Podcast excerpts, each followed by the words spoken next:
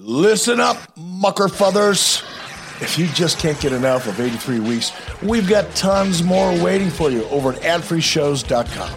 Bonus episodes, all the archives with zero, yes, I said zero ads. Plus, we've got interactive events and experiences with yours truly. You can ask me anything, chat one on one during our live locked and loaded events.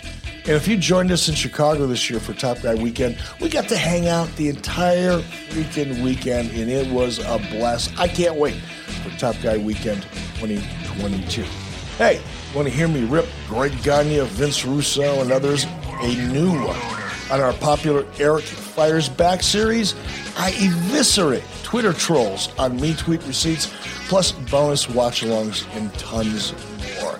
Do yourself a favor right now. Google the internet, and you won't find a better value in all of wrestling than over at adfreeshows.com. You not only get 83 weeks, but all of Conrad Thompson's podcasts early and ad free and on video for as low as $9 a month. Come on, man, you can't beat it. Join the family today at adfreeshows.com. Hey y'all, it's Rebel with AEW. And when I'm not with the doctor helping her dominate the women's division, you can find me on adfreeshows.com every other Sunday, hosting my personal happy hour, Rebels Happy Hour. And I would love for you to join me. It's an hour long of drinking, laughing, a little Q&A, maybe some guest surprises, and just chatting about whatever's on your mind. I promise it's a good time. And yes, it is all face to face. So do it now. Do it today. Sign up at adfreeshows.com and become a top guy. And tell them Rebel sent you. Mwah. NMLS number 65084, equal housing lender. Phew. Christmas is finally behind us, but are you dreading those credit card bills headed your way? Well, here's a pro tip. Don't get stuck making minimum payments in the new year. SaveWithConrad.com can help you get rid of your credit card debt just like that. Oh, and we're going to get you the best deal on a mortgage you've ever had. But how's this for starters? No payments until March. You don't need money out of your pocket or perfect credit. So find out how much money you can save for free right now at SaveWithConrad.com.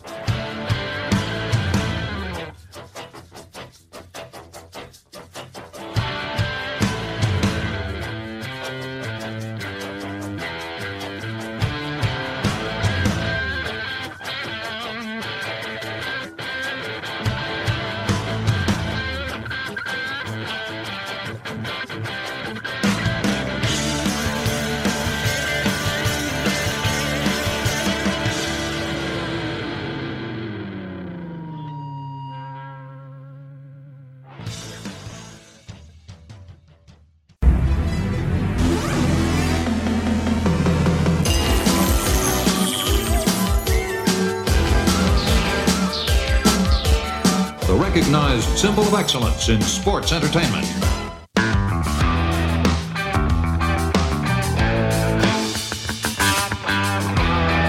Hey, hey, it's Conrad Thompson, and you're listening to 83 Weeks with Eric Bischoff. Eric, what's going on, man? How are you?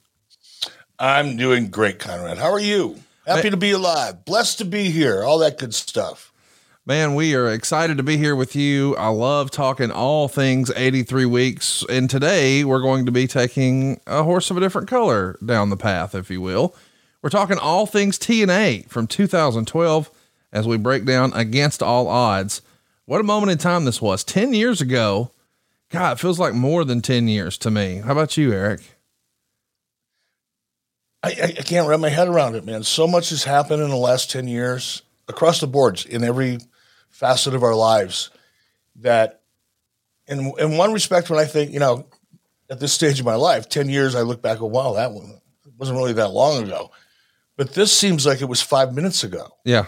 in 2011 it just it's crazy how fast time goes by and I, and I think a large part of that in large part is because so much has changed in the wrestling business so much has changed the television business has changed so dramatically everything's changed crazy it's fun ride glad i'm on it Oh, me too, man. You know, it's it, it is the opposite for me though, because so much it ch- has changed. It feels like forever. Like in this era, TNA was was firmly the number two wrestling promotion in the world, and there's a lot of big moving parts. And these days, man, there's been so many changes, not just with with Impact, but with WWE and, and of course AEW now. And uh, it's um, wrestling right now is a little bit like the weather in Alabama. If you don't like it, just wait a few minutes; it'll change.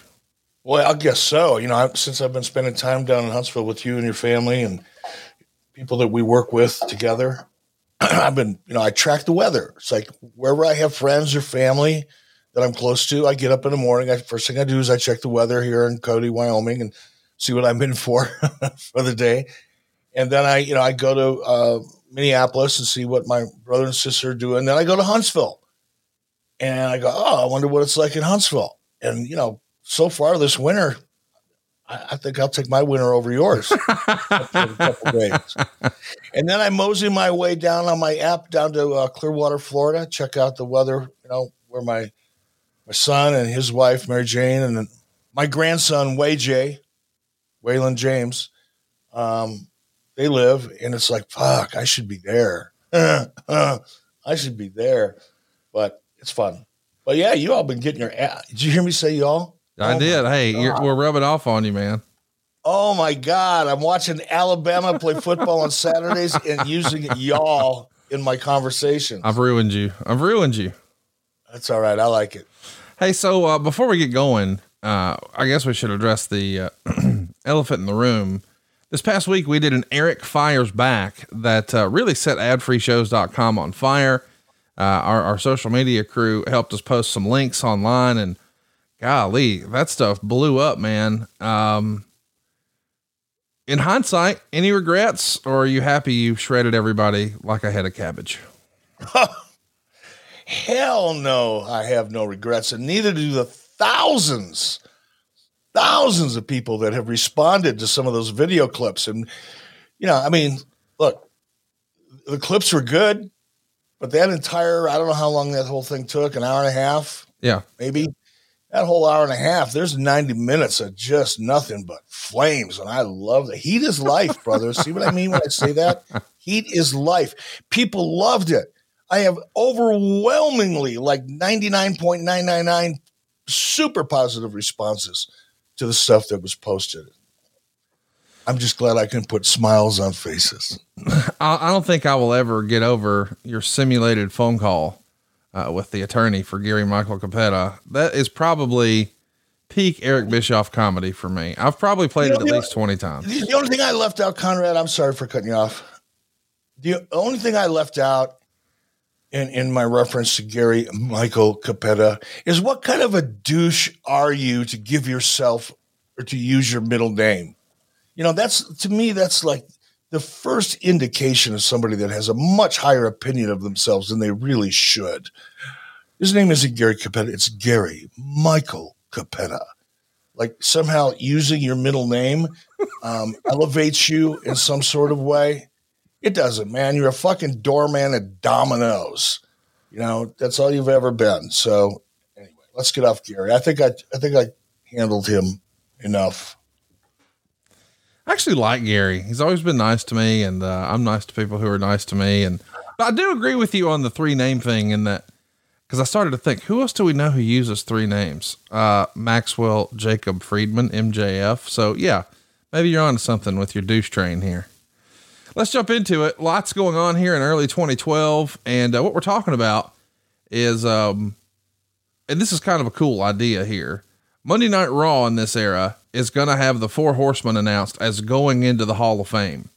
Now, what's interesting about this is Ric Flair works for TNA. Think about that. They're going to induct the Four Horsemen into the WWE Hall of Fame, and they make that announcement on January 9th. Hey, this is the year the Horsemen go in. Everyone agrees they deserve it. But the leader of the doggone thing works for the competition. How did that news strike you, Eric? That Ric Flair is going into the WWE for a second time, but he works for us in TNA? What say you? It's the forbidden door. It's it's it's that thing that uh, nobody expected it. I don't think Ric expected it. I thought it was cool as hell. I think, and I think it, to a degree, it dispels some of the perception out there that WWE, if you're in another organization, WWE doesn't want to have anything to do with you. I mean, for legal reasons, probably to certain in, in certain um, situations, they can't work with you. They're going to put you on camera necessarily, unless there's some kind of agreement so that nobody ends up suing each other, feeding their attorneys. Um, but I think it was cool. I was excited for Ric. I was excited for TNA. I thought it was good for TNA. I, I, I thought it was one of the best things that could have happened to TNA.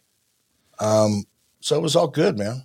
It's interesting too because what's new is uh, or what's old is new again. Because this past January, last month, the Impact Women's Champion appeared in the Royal Rumble. So ten years later, they're still doing stuff together. I want to mention they're still doing stuff together. And Mickie came out with her belt. Think about that. Yeah, that's a big deal. That's what I, I thought. That was a bigger that that had a more um, significant impact on me than the fact that Mickie was going in to the Royal Rumble. That that didn't surprise me, quite honestly. I would have been surprised if they wouldn't have done it. But to have her come out and let her, you know, bring her belt from another company on WWE television premiere event, whatever they call them. Um, I thought that was really significant. A big show was announced here for January 28th. It's going to be a TV taping at Wembley Arena. Meltzer would say it's expected to have at least 8,000 fans there. And he said, quote, it'll probably be the best atmosphere they've ever had at a taping. So the costs for TNA are insane, not just production, but just traveling all the talent over there. We've often heard at different times TNA was in some rather dire financial straits. But here is where you have your best crowds across the pond. What do you think of this move? You were an advocate once before in WCW. Hey, let's cut our costs and let's quit going out on the road. But then in TNA, you said, hey, if we're going to compete, we've got to go back out on the road. We can't just stay in the soundstage. And man, when you guys went anywhere in the UK, they were wrestling crazy. They were ready for impact, were they not? They were, and you know, a little bit of a difference when when I went into the cost cutting mode at WCW early on, when I was able to actually make decisions for the company as opposed to just being a team member. Um, yeah, one of the first things I did is cut down house shows and reduce expenses as much as I could, cut travel as much as I could. Uh, did a lot of things to to stop the bleeding, so to speak.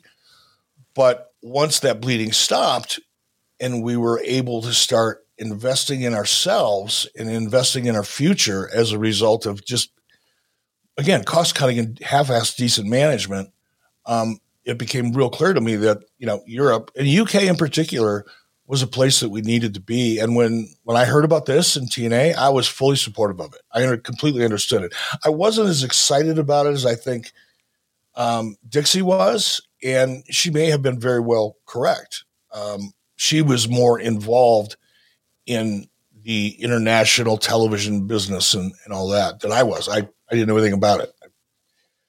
But Dixie was really excited about it because she she felt she had a really good TV partner in the UK, and she really felt that this would be a, a strong way to establish TNA uh, in Europe and and I didn't I didn't disagree with her then at all. I was fully supportive, but I think she was probably more right than I realized at the time, because that was a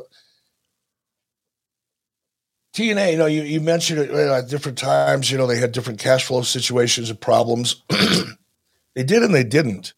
You know, they had. You know, the Carter family was certainly able. Excuse me one second. Oh, I'm going to use my cough button. Do I have a cough button on this gimmick? Yes, you do. Hold on, I gotta find it. I don't even really have to cough anymore, but now I want to find it. Oh, I just go to mute, right? Yeah. okay, that was a fake cough. Um, Carter's had plenty of money, of course, right?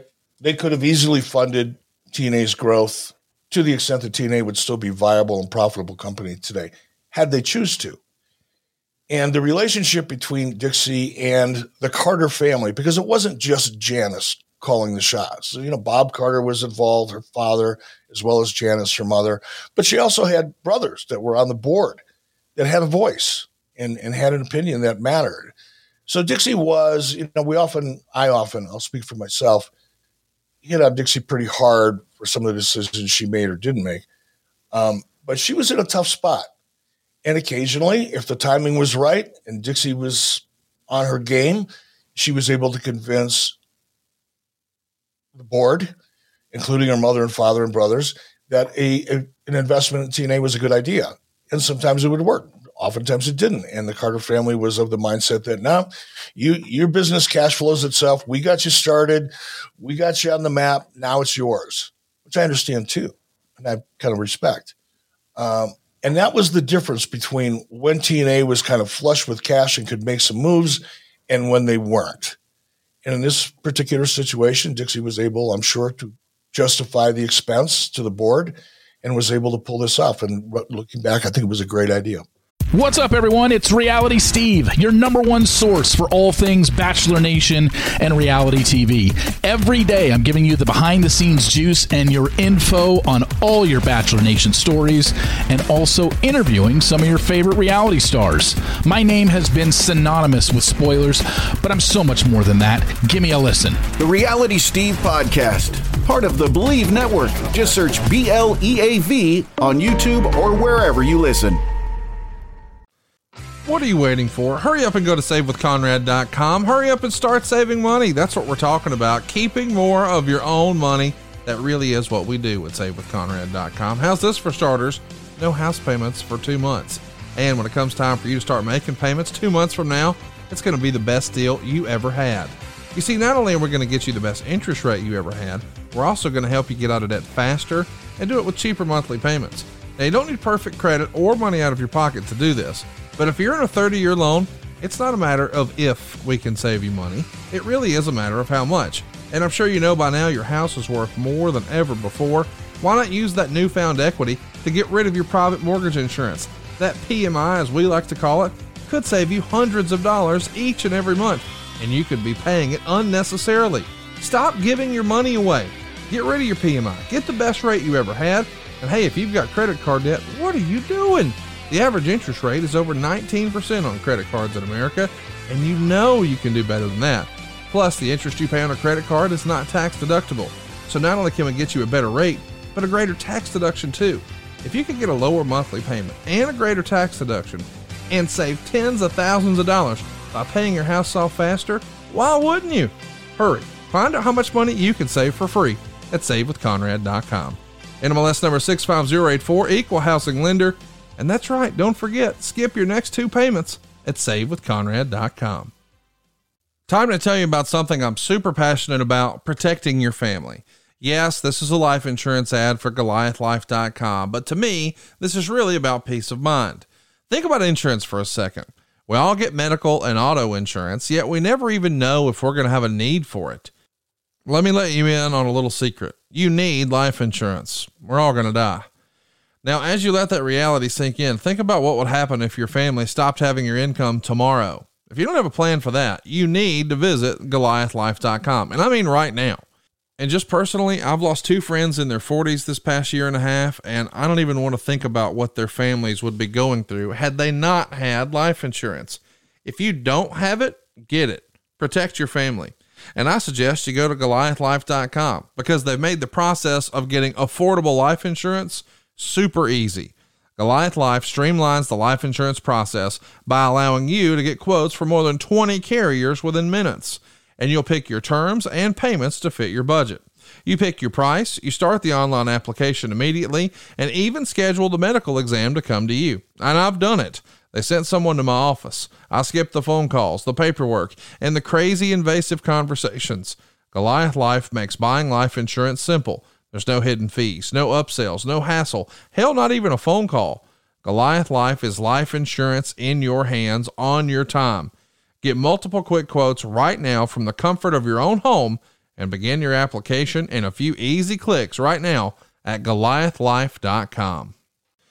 Let's talk about, uh, you know, we just talked about everything's full circle. It, it comes out that this will be the last set of TV tapings on the road. So at this point, Spike had been paying for parts of the cost of uh, the production and the travel and what have you, but the ratings just weren't moving at all. So I guess Spike's going to start pulling back in, in their ability to kick in. How big of a setback was this for the company when you realize, hey man, we tried going out on the road, maybe it didn't work as well as we hoped, and now we're going to be stuck back in the impact zone. Yeah, that it was. I was really disappointed in that decision. Um, and you know, I I loved working with Kevin Kay, who was the head of Spike at the time, which is now Viacom. Um, Scott Fishman was just. I've worked with a lot of television executives, both in the wrestling business and outside of the wrestling business. And man, Scott Fishman was such a huge supporter. And while he didn't, you know, try to profess to know anything about the wrestling business like it's some magical thing, I mean, sure, the wrestling industry has got a lot of unique, you know, uh, aspects to it that you don't come across in the in the course of business in in any other form of television. But it's basically the same thing. You know, it, television is television. It's all about entertainment. And unfortunately, as much as I love working with Scott Fishman and even Kevin Kay, they just didn't have the patience necessary to really build upon TNA's initial success. Meaning, you don't just say, okay, we're going to go out on the road and you go out for three or four weeks and you don't get the results you want and go, nah, we're not doing that anymore. Mm. That's a really bad decision. It was a great decision to go out on the road, but it was a bad decision if the idea was, well, let's try it a couple times and see if it works. You can't build anything like that. You have to establish yourself and you have to grow incrementally. You don't have to, you know, for example, in, a, in taking a show on the road, you know, it's not like you have to go from 2,000 people showing up one week to 4,500 people showing up the next week to 7,000 people. That's unrealistic. That's that's childlike thinking. But if you can grow incrementally over the course of a year or two years and establish to the audience over a, a length of time that this fucking TNA thing is a party I don't want to miss. That's what makes live TV. That's what, especially wrestling, because the crowd is such a huge part of what makes wrestling work. We've seen that in the pandemic. I used to say before anybody ever thought of COVID and a pandemic and being locked down and not having crowds in arenas, right? Three years ago, if somebody would have said that would happen, you would think that's something out of some kind of fantasy sci fi book, right?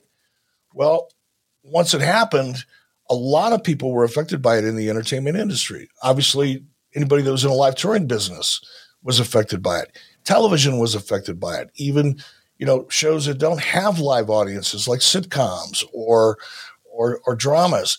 You know, they were affected by it. But I think wrestling was far more affected than anybody else because the live crowd is such an integral part of what, what we do, what, what people do when they produce wrestling.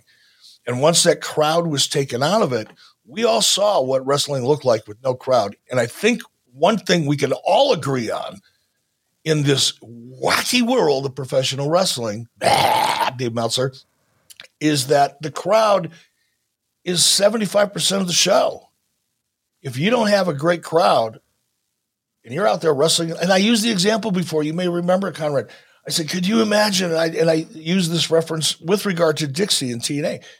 Kept signing people because they were WWE guys and expecting the world to change overnight, which is unrealistic. I said, Dixie, you could drop Undertaker in from a fucking helicopter right into the into the center of the ring and have him wrestle John Cena in TNA and you're not going to get the result you think you are, especially if there's nobody in the audience. Imagine what that match looks like with nobody in the crowd. Imagine your favorite wrestling match of all time, Conrad, and imagine it happening in an empty arena. Yeah. It's just not the same thing. And that's what happened with TNA. So I was circling back eventually. Oh my God, I do talk too much. Shit. the rumor's true. After going through this process, had TNA, in my opinion, stuck to the live touring format, yes, you would lose money. You're going to lose money. Any business, Conrad, correct me if I'm wrong, because you're probably smarter about not probably, you're smarter about this stuff than I am. Can you think of any business that's profitable immediately? Very Unless you're a hooker or you're, you're you know, you're, selling drugs on the street corner. Can you think of any legitimate business that's profitable immediately? No, I mean, I'm sure there are a few random little exceptions here or there, but by and large, the old adage, it takes money to make money is very true. And that's that's what applied here. Had the Carter family been committed to a two or three year plan to establish TNA on the road as a viable live event television property, it would have worked. It does take time, but it would have worked. Had Spike been committed enough to offset the production costs so it didn't have to come from internal funding at TNA, it would have worked. But Spike wasn't really willing to invest more money than they already had in hopes of it turning around in three years. And it was really TNA's responsibility to make that happen. It was the franchise's opportunity to grow itself. It wasn't Spike's obligation to grow somebody else's franchise. But had either of those two parties come together and said, okay, this is going to be, we're going to commit to this, we're going to give it 24 months, and then we're going to evaluate it, even a year, because you would be able to see the incremental growth over, over a year. But to suggest that you're going to see growth and a return on investment in 90 days or 60 days is such it's childlike well let's talk about uh, some more news that comes out of SiriusXM. It's an appearance from Kurt Angle. And he says, quote, 2011 was a subpar year for the company. And he said the biggest problem was the lack of communication between the writing team and the creative team. He said he knows that the scripts are done, but then everyone starts changing things, and the end result is a direction that the writers never intended in the first place. He said Vince Russo writes the shows, but Hogan and Bischoff and others change things at the last minute. He said he's not against the changes and backed Hogan 100%, but he felt this should be done a week before the shows and not at the very last second. He noted Hogan changing the results of the Bound for Glory main event the night of the show and he said it worked out for the best, but he didn't like that he and Robert Roode found out about it at the last minute. And he also says he probably shouldn't have been working that match in the first place because he had a torn hamstring. Uh, and he threw in his two cents about Samoa Joe, saying he doesn't think the company has done Samoa Joe justice. Overall, is that a fair assessment from Kurt of uh, TNA in 2011, in your opinion? I think from Kurt's perspective, it certainly was. But again, Kurt wasn't in any of the creative meetings. He wasn't a part of that process in any way, shape, or form. So his perspective in that interview, I'm sure, was highly influenced by Vince Russo, who's always been a little bitch when it came to being in control. If he doesn't, if you don't do everything that Vince wants to do, then he gets pouty and he whines and complains to other people. That's been my experience and, and, and others with Vince Russo. And I'm sure when Russo had to deal with Kurt and things have changed, it was Bischoff and Hogan. And, and I'm, I'm sure that had something to do with it. Hulk was not, you know, and that's one of the other things that's important to dispel here. Hulk wasn't a part of the writing team either. And if in a production meeting a day of the show, and we did come to TV, usually when we came to TV, TV formats were pretty much done. We had worked on them through the week, the previous week, and and hammered them out. Now, when you get to your production meeting and you're sitting around a table of, I don't know, 10, 12 people, including Dixie, who also wasn't involved in the creative process at all until the day of. Now, there may have been exceptions, don't get me wrong, but for the most part, day to day, Dixie occasionally would stick her head in the door and say, Hello, do you guys want to have lunch later? But that was it. But the team worked on everything a week in advance. And I, I will say, uh, when, by the time we got to TV, there weren't a lot of um, there weren't a lot of there wasn't a lot of unfinished business. We we knew what we wanted to do. But going back again, you sit at a production table, right? It's ten o'clock in the morning. Everybody's sitting around, some of them only seeing the scripts for the first time. Not everybody that was in that production meeting were a part of the creative team. So a lot of people, Bully Ray, for example, Taz, for example, Terry Taylor, for example, Dixie, as I mentioned, Hulk Hogan, as an example, um, and many others. Keith Mitchell was always a part of those meetings. Jeremy Borash was always a part of those meetings. There were a number of people that were, you know, Al Snow was in those meetings for a long time. Tommy Dreamer was in those meetings occasionally, not, not all the time. So a lot of those people who hadn't seen the script before would go, oh, but wait a minute. Wouldn't, didn't we do something like that last week? Shouldn't we be, or, hey, what if we just change that up a little bit to do this? There was a lot of that. And there always will be. There, it's still happening today in any wrestling company that produces wrestling for television, that situation still exists to this day. It wasn't unique to TNA. But when you take somebody like Kurt Angle, who's not a part of that process, and but he's on the receiving end of it, he has to deal with it, right? Um, it is frustrating, but it's frustrating in large part because you don't really you don't understand the process. You know there is one, but you're not a part of it, so it doesn't really. You can't imagine. Well, why couldn't we just have this stuff all figured out and show up and do it? You can, and sometimes it'll it'll be better, and sometimes it won't. You need input from everybody. We needed input from Keith Mitchell. We needed input from Terry Taylor. You know, I know on this show I've busted on Terry, um, probably a lot you know, over the years. Um, and look, Terry was a pain in the ass in a lot of ways. But he was, and I've said this on the show before, he was also very good at what he did. He had a very good feel for what things look like on paper and what they're ultimately really going to look like on television and how the crowd is like how the audience is likely to react to it or how it advances a story or not. And that's why you need to sit before you pull the trigger on TV. You need to sit in that room with those people and hear those opinions. But going back to what I started with, the perception that Hulk Hogan was going over the format and changing the format, it's just, it's whiny Vince Russo making excuses for himself or not being willing to just say, yeah, fuck, we came up with a better idea. Or once we got in front of everybody, the consensus was that wasn't the best thing in this particular moment. Here's why. That's work, right? That takes work. It's easier to just go, hey, bro, bro, you know, I, I love you, man. Bro, I'm, I'm doing, bro, I'm doing, bro. You know how it is, bro bro. I'm do, bro. This is horrible, man. Fucking Bischoff and Hogan changing everything at the last minute. It's easy to do that, and I get it, and that's what Kurt was hearing. But I also heard you say, "Yeah, I really didn't like it." You know that Hulk Hogan, in his opinion, which was incorrect, came in and changed the finish at the last minute. But but I'm, it was actually I'm, I was good with that. You know, so it's like, well, we hate it. I don't like it. It's frustrating, but it actually worked out pretty good. I get it. You know, it's just part of the process. It's one of the frustrating things of being a talent. Yeah, it's right up there with, you know, hurry up and wait. Yeah. S- sit, you know, come to a meeting and sit there for four hours or show up at TV at, you know, 11 o'clock in the morning. You're not doing anything till 9 30 at night. You find out 10 minutes before you're going out what you're really going to do. And you're out there for three and a half minutes. You know, it's fun in the beginning, but after a while, it's frustrating.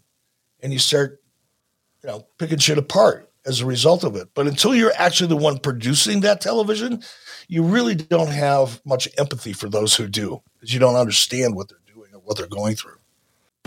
Man, this past April, I got a little nervous. I started to see my dad start to thin a little bit. Not around the waist, but around the top of his head. And I got nervous until I remembered that there are only two FDA approved medications that can prevent hair loss, and Keeps offers both. Keeps offers a simple, stress free way to keep your hair. Convenient virtual doctor consultations and medications delivered straight to your door every three months means you don't have to leave your home. It's also low cost. Treatments start at just $10 a month and Keeps offers generic versions. They've got discreet packaging and proven results.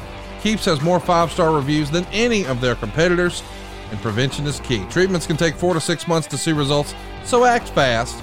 And if you're ready to take action and prevent hair loss, Go to keeps.com slash 83 weeks to get your first month of treatment for free. That's keeps.com slash 83 weeks to get your first month free. That's keeps.com slash 83 weeks. That's keeps.com slash 83 weeks. The following announcement has been paid for by the New World Order. All right, Eric, let's run one more time out and talk about our friends over at Feals. Feals is a better way to feel better. Of course, Feals is a premium CBD that will help you keep your head clear and feel your best. It's hassle free and delivered directly to your door. Now, if you're not familiar with CBD, I want to give you a heads up. CBD isn't about what you feel, it's about what you don't feel. Stress, anxiety, pain. Maybe you've been struggling with nervousness or sleeplessness. Here's a solution without the harmful side effects. You see, CBD is going to naturally help you reduce, reduce all of that the stress, the anxiety, the pain, the sleeplessness. But best of all, with no hangover and no addiction. And this has been something that really worked in the Bischoff household, right, Eric? I absolutely, wholeheartedly love this product. And I'll, be honest, Conrad, I was cynical at first because I've tried probably a dozen or more different CBD oils over the last two or three years, I think. Um, some of it I purchased over the counter because I was curious. Some of it was uh, product was referred to me by friends or whatever. And I've always been disappointed with it. It was always like, yeah, good gimmick, but mm, nah, nothing there. And when Feals came on, and we, as we talked about before, get an opportunity to sample the product to make sure that we feel good about endorsing it, I was cynical. But I thought, okay, let's give it a shot. And one of the first things I noticed when I opened up the package is there's very specific instructions regarding dosage because everybody's well, everyone's body reacts, everybody's body chemistry reacts slightly differently. So you get a good kind of um, pathway, a roadmap, if you will, that allows you to kind of adjust dosages based on what your goals are. For example, I, I'm fortunate, knock on wood, I have no pain. I've got no issues with joint pain or arthritis or any aches and pains from silly stuff that I did growing up. Um, but sleep has always been an issue for me for as long as I can remember. And I thought, wow, I'm gonna I'm gonna give this a shot. So following the dosage recommendations in the package of Feals, my first night, you know, I, I it's a uh, sublingual. You know, you put it under your tongue, and I went to sleep. And I don't think I have ever had a deep sleep. And I want to bring up something that's really important about that. There's a difference between knocking yourself out with narcotics, even melatonin, you know, things like that over the counter. I've tried melatonin years. I've tried it off and on, and it puts me to sleep. But unfortunately, I wake up with a head that feels like a bucket of wet cement, and it takes me three hours to kind of get out of the fog.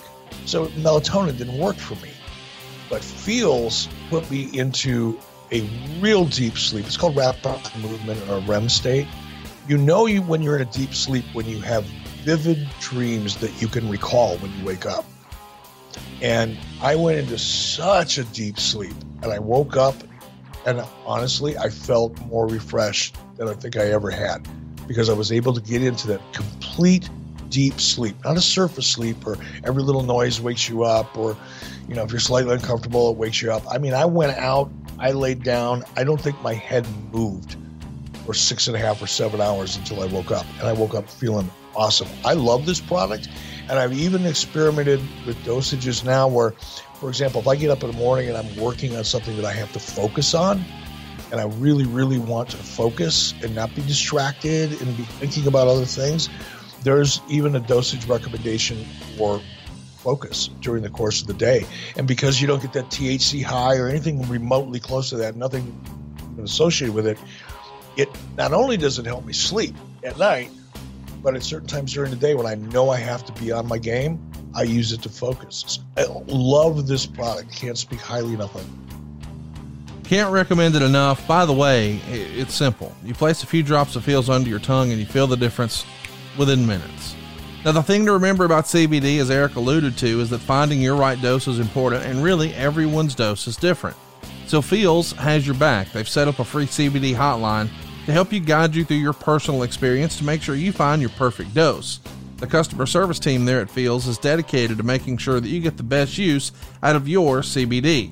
Here's another heads up when you join the Feals monthly membership, it makes your self care routine easy. You'll save money on every order and you can pause or cancel anytime. So why not start feeling better with Feals? Become a member today going to feals.com slash 83 weeks and you'll get 50% off your first order with free shipping. That's F-E-A-L-S dot com slash 83 weeks to become a member and get 50% automatically taken off of your first order with free shipping. That's feals.com slash 83 weeks. So on the uh, January 12th Impact show, you come out for a promo and, uh, well, we'll let Dave Meltzer take over. Quote, Eric Bischoff came out. He did a promo talking about Garett Bischoff. He said that Garett has no future in the business, no friends in the business, and he should give up his dream because your dreams will get you hurt. Garett came out and said he does have friends and he's not going anywhere. There was no reaction to this except they piped up the fake crowd noise. He said he's got a new trainer. He wouldn't say who it is, but we've got a mystery trainer angle that obviously nobody who saw the show noticed. He then grabbed Eric by the shirt collar and shook him. Garett's delivery was good, but the material wasn't much. So, uh, is that a fair assessment that Garett did a good job, but maybe in hindsight, probably not the best creative? Well, I don't know. I think the if if there was something missing, I don't know if it was. A, I'd have to go back and look at it. I may agree with it. I'm Dave's opinion, or I may disagree with it. But without seeing it, I don't know. I but I think if there was a a flaw in that scene, um, it was probably because Garett was young, Garett was new, Garett had, didn't have an established fan base. I had a fair amount of heat, not as much as I had, you know, previously, but I still had enough heat that people would just react to anybody that was up in my grill because they like to see that. Um, but I think the biggest, you know, the, the, primary flaw in that scene was probably because the crowd just didn't know how to feel about Garett. Yeah. He hadn't been around long enough. He hadn't established himself. He wasn't over as a baby face. He couldn't have been. He was brand fucking new and nobody had ever seen him before. So I'll, I'll take the critique because I don't think it was a, it was meant to be mean necessarily, um, as Dave typically is or can be. But I also don't think it's fair to say it was the creative's problem. I think it may have been more the fact that Garett just didn't have a fan base at that point. Let's talk about something else on this show. Brooke Adams is disclosed as being uh, Brooke Tessmacher, and she's in a competition, the Hooters Dream Girl competition. Now, I'm sure you're wondering, why is she in this competition? Because she works for Hooters. Now, I have to admit, as a kid, I thought, man, my local news anchor on my local television show, they're on TV. They must be rich and famous. And I get that when you get a little older, you realize that's not exactly how things work. But nope. goodness gracious, this is a television performer here for TNA, but they also work at Hooters. Doesn't exactly say a lot for TNA in this era, does it? I don't know that that's fair. You know, I mean,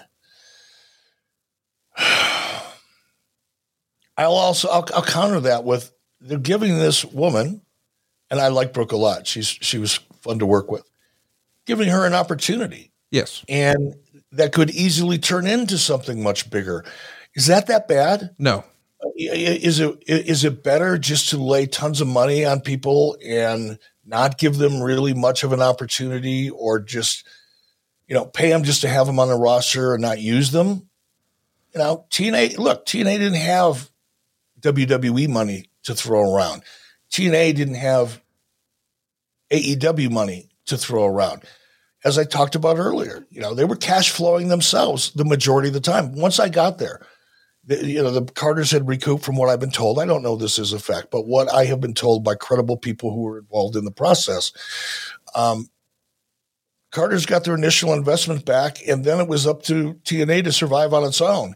That's tough to do sometimes. I guess what I'm saying is from the star aura, you know, we are playing pretend. I, am not saying that, hey, I, I, I, credit or discredit TNA for not paying her enough. I'm not saying that because uh, you made the, the, the comment about dumping a bunch of money on her. I'm not saying that. And I'm not saying that, hey, she should have been so busy working all these live events that she didn't have time to do that. I am just saying, let's say you and I are in Huntsville together and next time you're in town, we go to lunch and I say, Hey, let's pull into Hooters if Sasha Banks walked us to us to our table, would that not be a little fucking weird? No, it, it would be to be yeah. It, the whole illusion would be busted. Yes. Going back to some of the comments you were made earlier about when you were younger, everybody on TV makes a ton of cash, right? It, what is, but TNA wasn't there, man. They, they, that's what I mean. They didn't have that money, and for TNA, there were a number of people there that had other jobs. Um, but I get it. You're right, and it it it does kind of change the perception, right? Uh, of of the talent and the magnitude and how important they really are when you find out that you know they work full time at Hooters and part time at TNA. It kind of diminishes the brand. You're right. So let's talk about Robert Roode. He's going to be uh, headlining this event against Jeff Hardy. And uh, Meltzer would say, really, this is because Jeff can't go to England because of a prior conviction. And the match ends in a no contest after Bully Ray interferes. This same era, you're working on some TV shows. Uh, you and your old pal Jason Hervey sold Daddy's Home to Nick at Nite with Scott Baio. I think eventually the name was changed to See Dad Run. Are, are you one foot in, one foot out of TNA at this point in 2012? No, because Jason and I were producing television together before I even signed with TNA. That was made very clear that that our my work in, in Bischoff Hervey Entertainment was a priority. TNA was my second priority, and that was in my contract so that nobody could come back and say, "Yeah, but you're spending all your time doing other things. You're not. We need you more." I I, I took care of that right in the very beginning, and it was in my contract. Um, but I wasn't one foot in and one foot out. Jason was working with me at TNA, you know, and and we would when we weren't, you know, head down in TNA business when we had a couple hours in the afternoon um, we were head down on Bischoff Hervey Entertainment business. So we were we were handling both. And one of the other reasons that you know Jason and I work so well together in TNA is because you know we, we both had the mindset of look, we're both capable of doing the other's job. We both we both know what each other are doing on a day to day basis. We're copied on almost all of the emails going back and forth between anybody we're doing business with. So the idea was that if for whatever reason Jason had to jump on a plane and go to New York in the middle of a television production that we had going on, I could plug in and and be there representing and, and functionally. Vice versa, if I had something going on and I couldn't be at, at TNA for whatever reason, Jason, you know, one of the things, you know, Jason and I worked together really well. Jason knew how I thought. You know, you hear that saying all the time about people that can finish each other's sentences that was Jason and I. And oftentimes we didn't even have to say the sentence. We knew what each other was thinking in any given situation, which was really great. Um, but we were almost kind of interchangeable. And no, I don't think it would be fair to say I was one foot in and one foot out. Let's keep it going here. I want to talk a little bit about, um, you know, what's next for TNA here because the next week on Impact, it sounds like the promotion is starting to spin its wheels a little bit. Meltzer would say, the show was perfectly fine for what it intended to be two hours of wrestling on TV with no real purpose other than to fill two hours. There was some decent character development, Bobby Roode becoming a strong performer as a heel world champion, and a by the book angle in a tag team program that doesn't promise much. There was a mystery. Who is Garett Bischoff's secret trainer that appears to have captivated nobody, since nobody has asked about it or seems to know there is even such an angle, even though he said it plain as day. So these are like the two primary things. Bobby Roode, he's the champ. Uh, there's the X division that really nobody cares about at this point. Robbie E is the TV champion. Um, I don't know. Meltzer doesn't seem thrilled with the direction of the promotion. Are you feeling like, you know, because of the Jeff Hardy situation, you're on your heels a little bit, or do you have a totally different take? No, and there there you can see the real Dave Meltzer coming out because now he's going into I'm a little bitch mode, and he felt it just absolutely necessary to bury Garett as much as he could because Garett's my son, right? And I'm sure from, you know, Dave's perspective, it was nepotism and all that, and, and to a degree, it probably was. But Garett earned his way there. Garett did the work. Um, so while it appeared, you know, to be nepotism to Dave, he, he spent a lot of time now twice in that commentary taking a shot at Garett. First, there was no reaction. The creative was bad. Now here, it's like this this shit's never going to get over, no matter what. Is what he's really saying in that. It's just a dumb idea. Why are they doing that? I don't think it was fair. And Jeff Hardy, look, we knew that going in. It wasn't a surprise. Jeff Hardy can't go to Canada. Jeff Hardy can't get in, into the UK, or he couldn't because of his situ- his legal um, entanglements at the time. It wasn't a surprise. It was just something that had to be dealt with. Um, from my perspective, again, I wasn't in the day to day business. You know, I wasn't sitting next to De- Dixie or being on the phone with Dixie all week long. Dixie had her challenges and issues, and I did my thing.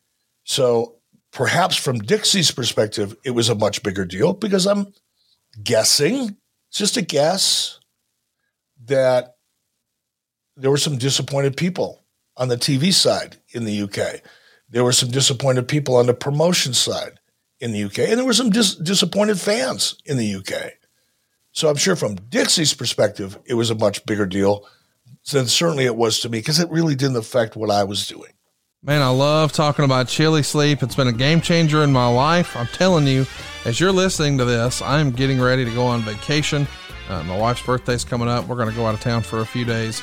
And something I did this last year is add chili sleep to my life. I'm sleeping better than ever, so much so that uh, I have to admit they actually hooked us up with a chili sleep to try it out, but I wanted the Big Daddy. I went back and got the double side, and I used our promo code to save some cash. So now Megan and I both have a chili sleep, but when we go on the road, buddy, now I've got a travel chili sleep. That's right, I have two chili sleeps. Why in the world do I have two chili sleeps? Because it's that good. I don't want to go on vacation and not get the best sleep of my life. That's when I really want that sleep. I want chili sleep with me, man. It's a part of my life. Science tells us the best way to achieve and maintain consistent deep sleep is by lowering your core body temperature. Temperature controlled sleep restores your testosterone levels, it repairs your muscles after a hard day's work, and it improves your cognitive function so you always start your day feeling sharp and alert. Now, Chili Sleep makes customizable, climate controlled sleep solutions that help you improve your entire well being. Check this out. Chili Sleep makes the OOLER and the Cube Sleep System hydro-power, temperature-controlled mattress toppers that fit over your existing mattress to provide you your ideal sleep temperature. These luxury mattress pads keep your bed at the perfect temperature for deep sleep, whether you sleep hot or cold. These sleep systems are designed to help you fall asleep, stay asleep, and give you the confidence and energy to power through your day. Imagine waking up and not feeling tired. Chili Sleep can make that happen. For an extra layer of comfort, they also make the Chili Blanket, the only weighted blanket that can also be paired with a control unit for the ultimate sweat free sleep. Head over to chilisleep.com forward slash 83 weeks to learn more and check out a special offer. Available exclusively for 83 weeks listeners and only for a limited time. That's chili, C-H-I-L-I, sleep.com slash 83 weeks to take advantage of our exclusive discount and wake up feeling refreshed every day. Check it out, guys. I love this so much so I gave one for Christmas. You're welcome, Cassio and Judy. It's chilisleep.com forward slash 83 weeks. Is something preventing you from achieving your goals? What interferes with your happiness? Check out betterhelp.com slash 83 weeks. BetterHelp will assess your needs and match you with your own licensed professional therapist. They'll allow you to connect in a safe and private online environment. It really is so convenient. And you can start communicating in under 48 hours. It's not a crisis line, it's not self help. It is professional counseling done securely online. Send a message to your counselor anytime. You'll get a timely and thoughtful response. Plus, you can schedule weekly video or phone sessions all without ever having to sit in an uncomfortable waiting room. BetterHelp is committed to facilitating great therapeutic matches so they can make it easy and free to change counselors if needed. It's also more affordable than traditional offline counseling, and they've even got financial aid available. The service is available for clients worldwide. Find the particular expertise you need online. Don't limit yourself to counselors located near you. By the way, licensed professional counselors are also there who specialize in depression, stress, anxiety, relationships, sleeping, trauma, anger, family conflicts, LGBT matters, grief, and even self esteem. Anything you share is confidential, it's convenient, it's professional, it's affordable, and we recommend you check out their testimonials that are posted daily at betterhelp.com. And by the way, BetterHelp has been such a sensation and so helpful across all of America that they're now recruiting additional counselors in all 50 states. I want you to start living a happier life today. And as a listener, you'll get 10% off your first month by visiting our sponsor at betterhelp.com slash 83 weeks. Join over 1 million people who have taken charge of their mental health. Again, that's betterhelp, H-E-L-P dot com slash 83 weeks. That's betterhelp.com slash 83 weeks. And we thank BetterHelp for sponsoring today's podcast. Garett is uh, going to be shown in an MMA gym training, and uh, Meltzer would say he looks way too much like Ken Shamrock for my comfort. The whole skit was based on this mystery about who was training him. I guess it would come out that it would be Hulk Hogan, since there was talk in a few months back. There were teases in the direction of building to lockdown with Hogan and Garett uh, taking on Eric Bischoff and Ric Flair. Uh, was the plan initially, or at any point, Hulk? Do you remember that being the idea, Hogan and Garett versus Eric and Ric?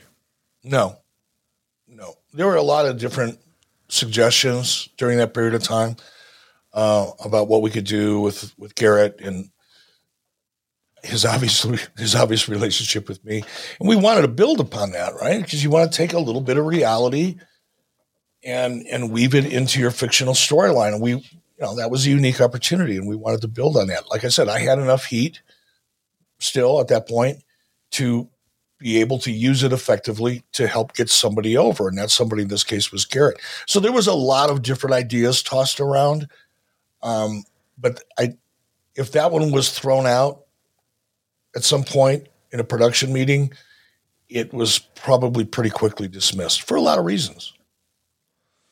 Let's uh let's talk about the other parts of the program here because boy, there's a lot of moving parts in this era. We would see Mickie James beat Madison Rayne in a steel cage match. Uh, what do you think of ladies in a steel cage match? That's become a relatively uh, hot topic lately, where people are talking more about women doing hardcore matches and maybe you know women using blood. And I know that became a, a hot topic with WWE and AEW, and I think we just saw an intergender match with Impact, and what's your take on that? The whole um, steel cage match and and the ladies quote unquote getting color. I think anybody that's listened to me over the last four years on this podcast can predict what I'm about to say. I fucking hate it. Yeah, I hate it aesthetically, the look.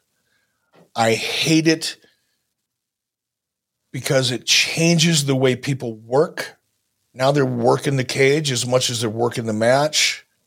And working the cage to me, most people overdo it to the point where you become kind of eye blind, uh, nose blind to it. You you you know what's going on, but it loses its impact. No pun intended. It just I hate it for a lot of reasons. In the blood, look, I get it. I've been on both sides of this fence, right? And I've never been a big fan of blood, using blood in, to advance a character or storyline. I've never been a fan of it, and I think largely because it's been overdone. People have seen it. Everybody knows. It's no fucking secret how it's done. It doesn't really move the needle emotionally. Not talking about ratings, but emotionally, it doesn't really move the emotional needle to the extent that the to the extent that the people that are participating in said match that desperately want to get color, um, they think it moves the needle. It really doesn't, and and and it turns people off. There are people like me that to this day, you know, it's not because I'm faint of heart, but I just don't like seeing it. Yeah. I, I, and and there are advertisers and advertising agencies that don't like to see it. You know, if you read the WWE uh, what do they call that? The, the where everybody calls in and discusses their business. Oh, the investor really call. Yeah, the investor call. Yeah, the investor call. You know, a lot of what I because I read through that uh, last night before I went to bed, and a lot of what you read, especially when you get towards the bottom, you know, of the coverage, and when we're hearing from Nick Khan, advertiser friendly. Probably reference it three or four or five times. And that's an important thing to distinguish here. You know, one of the re- again, when I watch wrestling, I don't watch it for the same reasons everybody else does. I don't think I'm more interested in the business of the business, what I see strategically, what I'm seeing tactically, you know, what I'm trying to surmise is a long term plan. I'm looking for the business of the business. I'm not looking at the match per se as much as most people. And when I see blood, the first thing I'm thinking about is great, you're going to get a rating to a degree, or you're getting ratings using this formula that I guess you're happy with. But you're turning advertisers off to the point where it doesn't matter what your ratings are. Nobody's going to spend money on your show. Yeah. That is going to happen. And it and the bigger you get, the more successful you become, the more likely that is going to happen because now there's going to be attention on you. You can get away with a lot of shit. Like Paul Heyman used to be able to get away with a lot of shit in ECW because they were so far off everybody's radar in the industry that it really didn't matter. Paul Heyman used to let talent come out to unlicensed music. Yeah. For God's sake. Well, you could get away with that when nobody when you're on at three o'clock in the morning and nobody's really watching.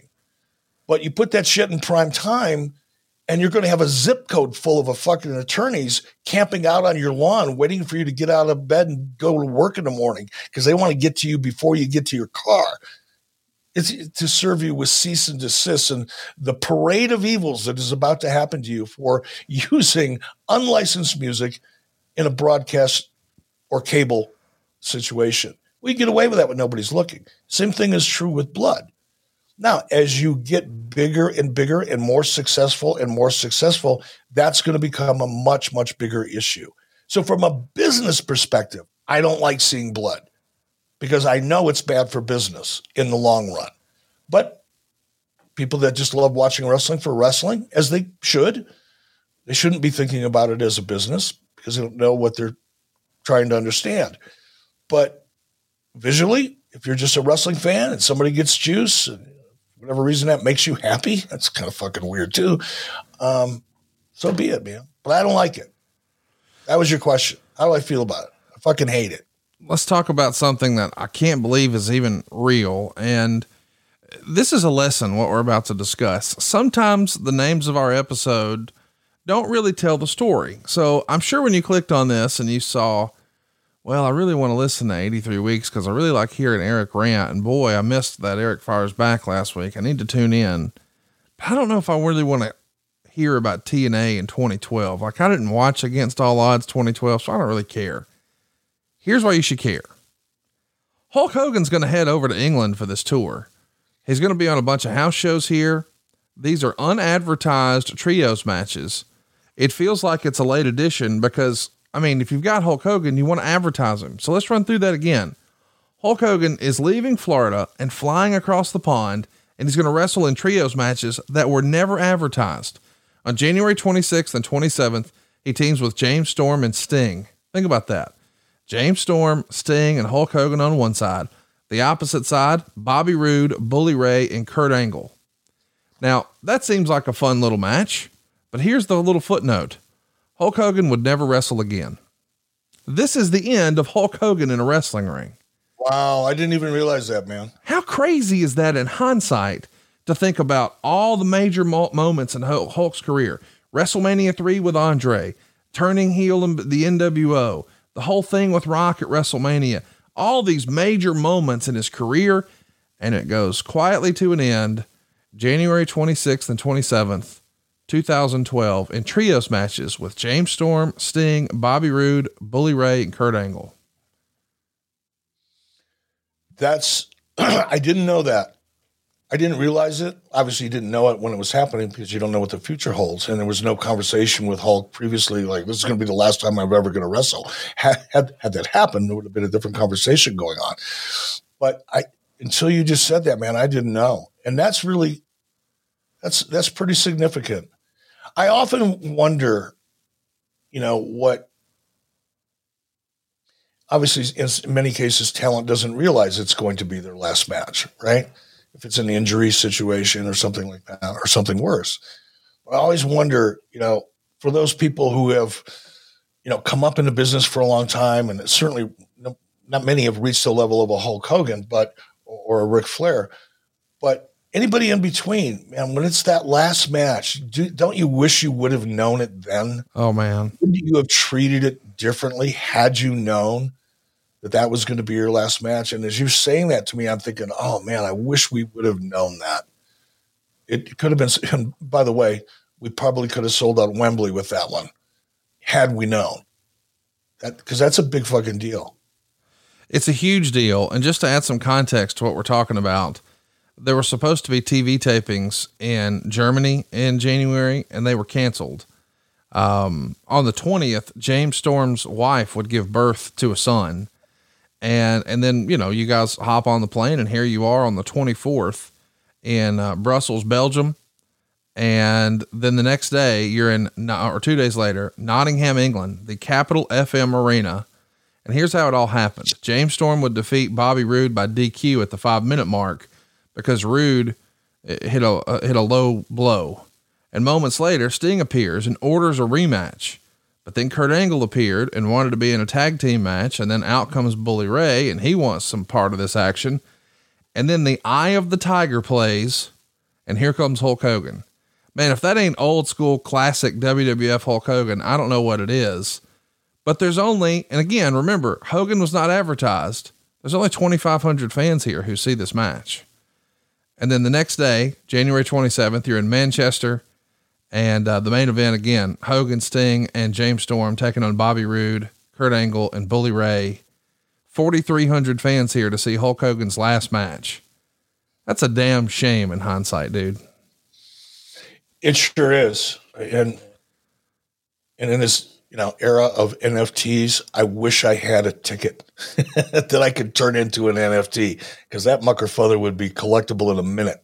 Yeah, Hulk Hogan's last match, man, I would want that.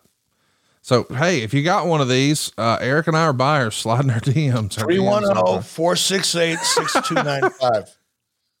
Direct line. Here it is, right here. If you've got one, call me. Did you just give your phone number on the air? Not really. I gimmicked it up. Okay. I was just say.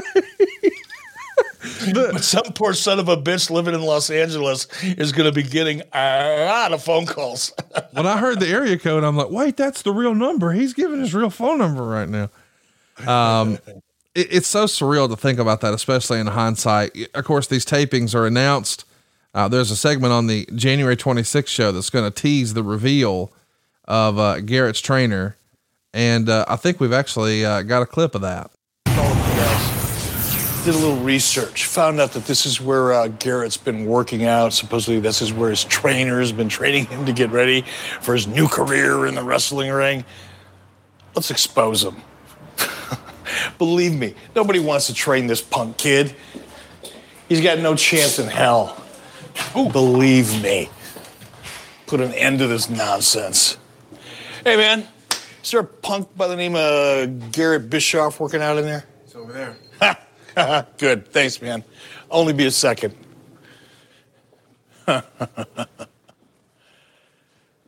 hey, punk. So where's the uh, big trainer?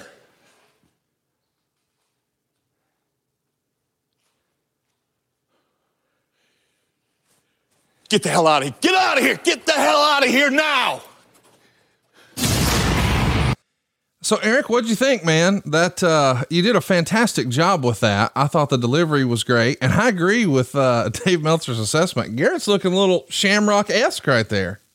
I was trying to I was trying to see that. What about Garett looked like Ken Shamrock? All the big mutton chops. He had the big sideburns. I could see it. He had the dark hair, and uh, you know there was a time where Ken was rocking some pretty long sideburns.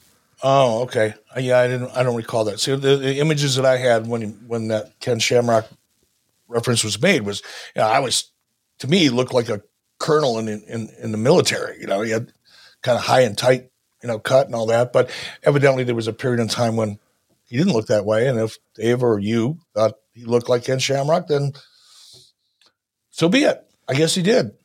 So we had to write off Jeff from TV because he can't go to England. So there's a main event here of Hardy and Storm going over Bully Ray and Bobby Roode in a tables match. But Hardy's the one who's put through the table by Bully Ray.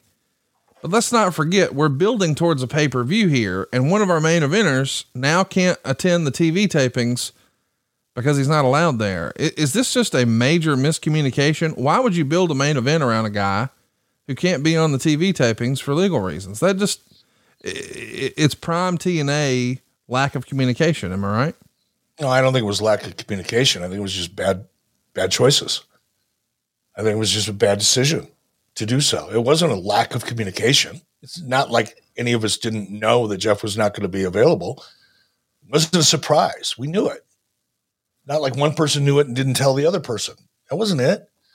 It was the decision that was made at the very top to move forward regardless and make it work to the best of our abilities.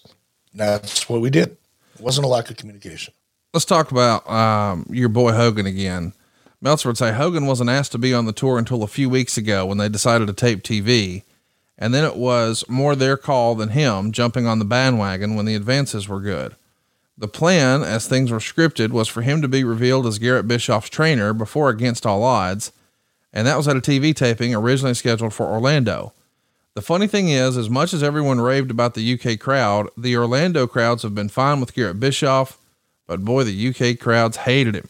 So the angle he was brought back for was one of the few things that actually would have played better back at home. Now he's saying this because, well, this UK crowd man, they were all over you guys. Um, there's a lot of boring chants that are here. Is uh, did they just want action, or is it more of what you were saying earlier? The fans were just not, you know, they don't know how to feel about Garett yet. He's still new. Maybe both. Yeah, maybe both. I, you know, I don't know. I have to go back and see the reaction to try to get a feel for it and put it into kind of context, I guess. But I, I, think it's fair to say, without going back and looking at it and, and, trying to gain a different perspective, it's fair to say that that was, was probably a little bit of both. They were a hot crowd. They were a hardcore crowd. Hot, hardcore crowds typically just want to see people beat the fuck out of each other. Just give me the action. The more, the better.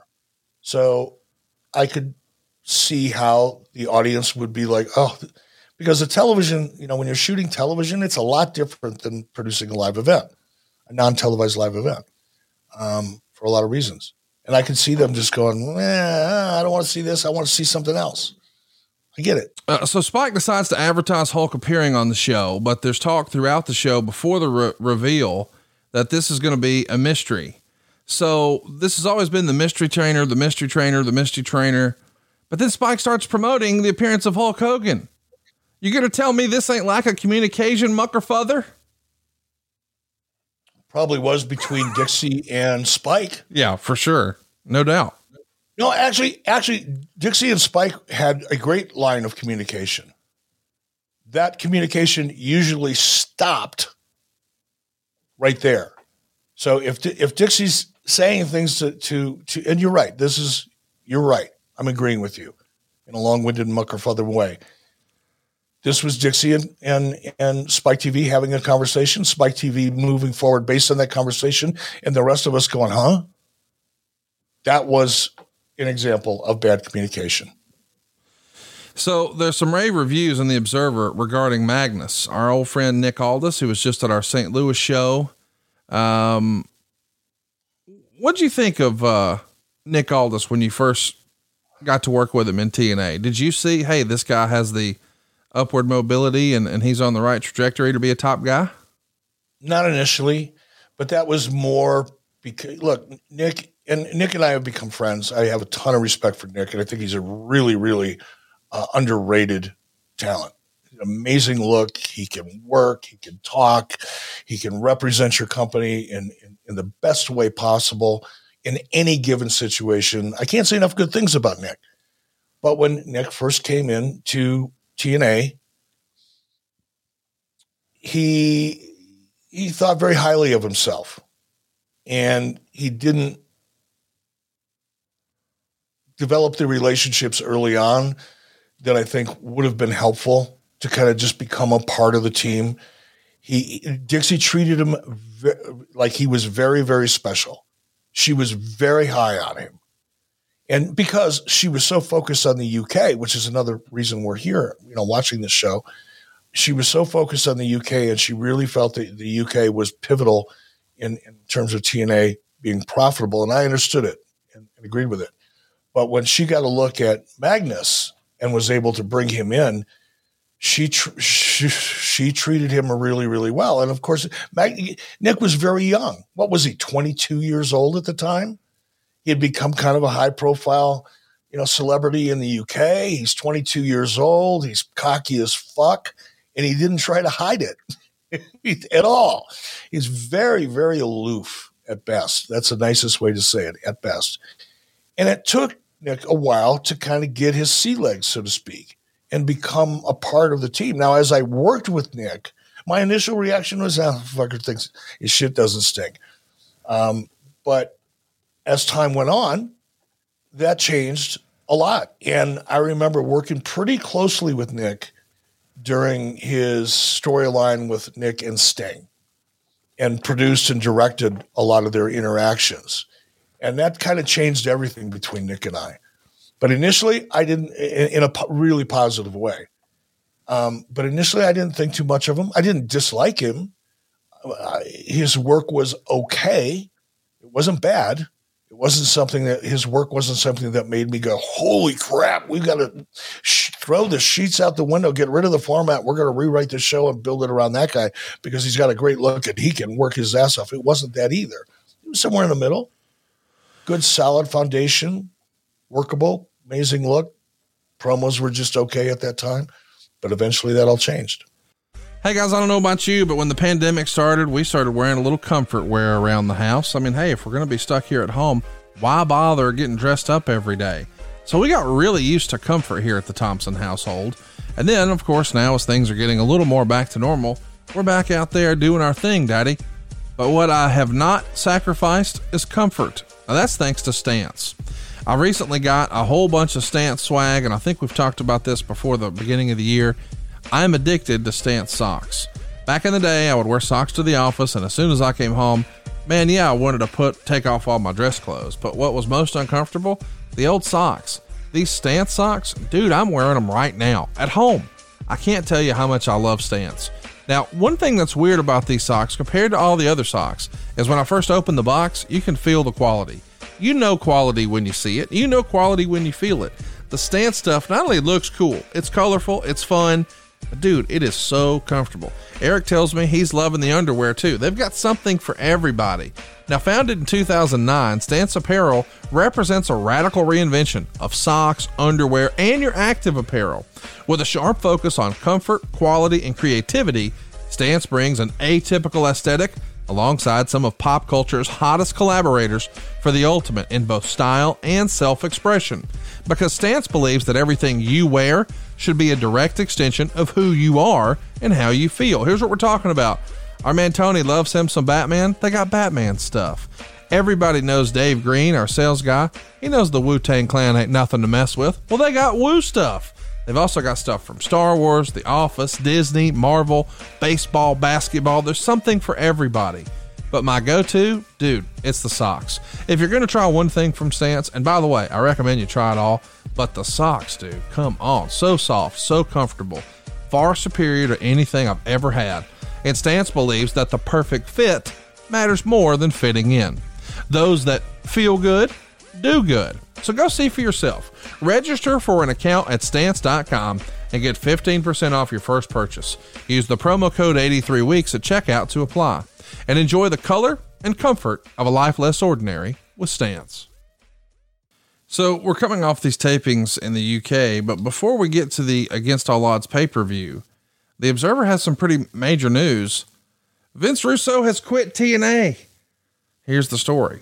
The story was something that was in place dating months back, as when David Lagana left Ring of Honor for TNA, we were told specifically it was for a writing job and that he was going to likely end up as the replacement for Vince Russo. The issue was that Dixie Carter was never going to fire Russo. Exactly what was the straw that broke the camel's back, so to speak, is unclear, other than Russo was not happy because he had lost power of the creative direction, which was being determined by Bruce Pritchard as head of creative and Eric Bischoff. Is this how you remember it all going down? Vince just quitting? It happens so frequently throughout the courses the course of Russo's career um, that I can't honestly tell tell you what the circumstances were because there were so many situations like that. You know, Russo left WWE, and I'm not suggesting he shouldn't have, or that was a bad choice or whatever. I don't know what led up to it. None of my business. Don't care. Don't know. Whatever. But when he got to WCW, how long did it take for him to, you know, take his ball and go home because he was didn't like the way things were going. And then he came back. I mean, guys quit his position so many different times that it's hard to keep track of what the reasons were. There was, you know, there were issues. You know, Russo Russo had a hard time working in a team environment. He just did. If he didn't get to do exactly what he wanted to do, he'd pout like a little bitch. Um, and whine about it. And everybody around him knew about it. He'd mope around. He's fucking miserable, bro. Bro, bro, I'm trying my best, bro. I just, oh, bro. You know, this guy's a fucking Dixie, fucking Bischoff, fucking, you know, whatever. It's just Russo. I couldn't tell you what the specific reasons were, though. But you think uh, the Lagana thing may have had something to do with it? I don't think so. Hmm. I don't. That's that's news to me. I, I Lagana, I, I don't know who would have brought Lagana in and suggested that he was going to be a replacement. He's not a leader. He was a decent writer, but he wasn't a leader. He wasn't going to be able to take control of a creative room, for God's sake. That takes a different kind of personality. Um, you not only have to be really creative, but you have to have a personality for that position. And Dave did not have that. I don't know who would have suggested that. I'm, I doubt Bruce would have. Maybe Dixie. I don't know. Certainly not me. I'm just trying to piece this together, but it doesn't sound like you think too highly of Mr. Lagana. No, that's not true at all. See that that's where I I'm often I don't say nervous, but I'm trying to be careful about what I say because I I try to be really honest. Yeah. And sometimes that comes off as being negative. The honest look, Dave was a good writer. Dave has had Dave Lagana had success in writing before he got into WWE. Yeah. Right. I think he was a writer for Friends, if I'm not mistaken, which is like to this day one of the most successful shows in all of television. Right. Um, so Dave was a good writer. And Dave had whatever level of success that he had at WWE. I didn't work with Dave directly in WWE. We were both there at the same time, but I wasn't a part of the day to day process. So I didn't get some, any insight into how good Dave Lagana really was. You don't get that feeling until you're in a room for 10 or 12 hours with somebody. Um, but you can be a good writer, you can be a great writer and not have the ability to run a room. A writer's room is, you know, that's a that's a challenge. That's a real challenge. And you have to have a certain type of personality, just like you do to be a head coach. You know, you just it's different. But that's not a criticism of Dave or his writing ability. It's just he's not a leader in that respect. Let's jump into uh, the other issue here for Against All Odds. Uh, Taz, unfortunately, has uh, his brother in law pass away the night before the show. So obviously, he's got more important family matters. He's not going to be available for the show. So Jeremy Borash is going to step up and take his place alongside Mike Tenay. Borash, of course, uh, is really a big part of the wrestling business, thanks in large part because of you uh, hiring him back in WCW to uh, do WCW Live and a whole host of other things. And boy, he parlayed that in, into quite a career. What do you remember about Borash stepping up here, and how did you think he did in Taz's absence? Correction there, Conrad. I didn't. I didn't bring Borash in. Borash came in, I think, under Russo. Oh, okay. Russo was instrumental in bringing him in. Um, during that one of those periods of times where you know I think from between sometime between September when they brought me back in April, that's when um, Borash came in. So that's a Vince Russo thing. Um, I I eventually started really liking Borash's work. In fact, I did color and play by play on some TNA thing. I don't remember what it was. Um, there was a, scene or something that required Jeremy and I to do color and play by play together. And it was then that I went, wow, with the right direction, he can be really good. The problem is he wasn't really given any direction. Mm. Or if he was, he was given direction by people who shouldn't have been giving direction to anybody. But in working with him, and he, I, I, don't want to say he was intimidated by me. He might have just not liked me, which I understand. I could certainly understand. Um, or he may have been a little intimidated whatever the case may be, in, in all the times that I had worked with him previously. But when we got on this on the set, we were doing color and play by play together. I didn't get that sense, and he was more himself. And I thought, man, this kid, he's pretty good. And I'd always been frustrated with the announce team at TNA. It just was never working well for me. And some of the previous incarnations I had seen of Jeremy doing color commentary, for example, I thought he was a clown. He had, didn't impress me whatsoever. But his play by play was actually pretty good. He was, he was really good. Well, the No, uh, that was Vince Russo. Jeremy Borash owes his career to Vince Russo. the uh, unfortunately the bad news keeps coming here for this pay per view. There's an opener where we see a freak accident create a scary situation for Jesse Sorensen.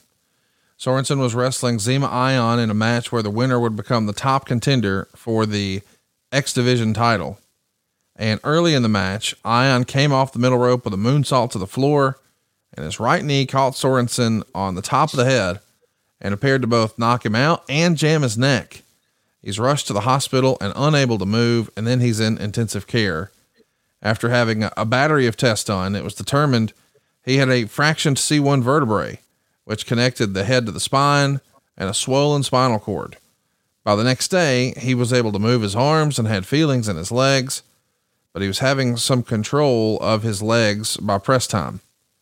There's talk he'll eventually make a full recovery, but it is going to be a long process.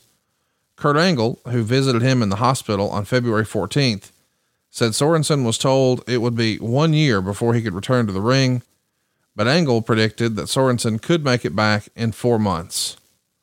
What do you remember about this situation? How scary was this? How do you determine whether or not the show continues? Just walk me through the sheer panic that has to happen backstage. What was the mood backstage? When did you know? Just talk me through it. Yeah, I'm not sure. Um, I mean, I remember the incident very well. I'm not sure how soon I was made aware of the severity of the injury. Um, it may have taken a little bit for us to get in. We knew it was serious. And look, it's your neck, right? Anytime it's your neck or your back, it's it's potentially very, very serious. So we knew that it was serious. It wasn't just, you know, a blown out knee or a dislocated shoulder, you know, things that typically happen. Um, but we didn't know the severity. So in terms of does the show go on? Does it not go on? The show goes on. You have no choice. The show goes on. But it was probably hours later that we started hearing about the severity of it. Uh, Garett, incidentally, was pretty good friends with Jesse at the time. And I know I probably got more information from Garett eventually than I did from anybody else. And uh, it, we were very fearful for Jesse. It took a while before we were no longer in fear of just how severe it was going to be, whether he was going to be paralyzed and, and all the other things that could have come along with that injury very easily. Uh, but it was serious. And I, I know it, it hit Dixie very hard. She was very, very concerned. Um, what was the, um, is there a protocol when a wrestler gets hurt like this? You know, I, I've, I've heard from some guys over the years that when you see a guy down and you're not sure, hey, is he selling or what's going on? If his legs cross is something that I've heard that, oh, that's not a good sign because apparently when you're in full control and conscious and, and able to control yourself, that won't happen. Uh, is there some sort of telltale and, and what is protocol? I mean, did you, do you remember if there was a plan in place prior to the incident and, and were there new, uh, I don't know, marching orders after the incident? Um, I mean, look, you had doctors on staff, you had ambulances there. You know that that's about as much prep as you can. You know, you can't have a surgeon standing by with an operating room off to the side, right? There's only so much you can do in case of an injury, and and those precautions were in place, or preparations, I should say, were in place. There were doctors in place, there were ambulances in place. The ambulance knew where the hospital was. All of that. Um, beyond that, every injury, every situation is different enough that I don't think there's any standard protocol other than if the doctor says get this individual to the hospital, you get them there as fast as you can, just like you would in any other event, whether it's a golf tournament and somebody has a heart attack playing golf, or it's in the NFL, or if it's in professional wrestling. Make sure you have the staff there. make sure the staff is qualified, and be prepared for the worst. That was the protocol. Did it change anything? did did Jesse's injury change future protocols or considerations? No, it didn't. Let's uh, talk about what's next because unbelievably, the show must go on. Uh, Robbie E is going to be out next to retain his TV title, pinning Shannon Moore in 931 in an unadvertised match. Uh, e called it the Robbie E Invitational and challenged anyone to come out and get a shot at the title. Meltzer would say crowd was dead for this, but that could be said about everything.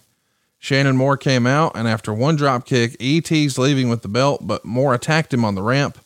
Moore used an Asai moonsault. Moore got a near fall with a hurricanrana off the top. However, the, with the ref distracted, Robbie uh, punched him from the outside, and E got the pin after an implant DDT, star and a half. So it's an unadvertised match, but it's also a terrible position to be put in after this crowd has just seen a very real situation. This had to be really hard on the performers here, did it not? It did, and and also these were two guys who were just, I think, especially. I want to say this correctly.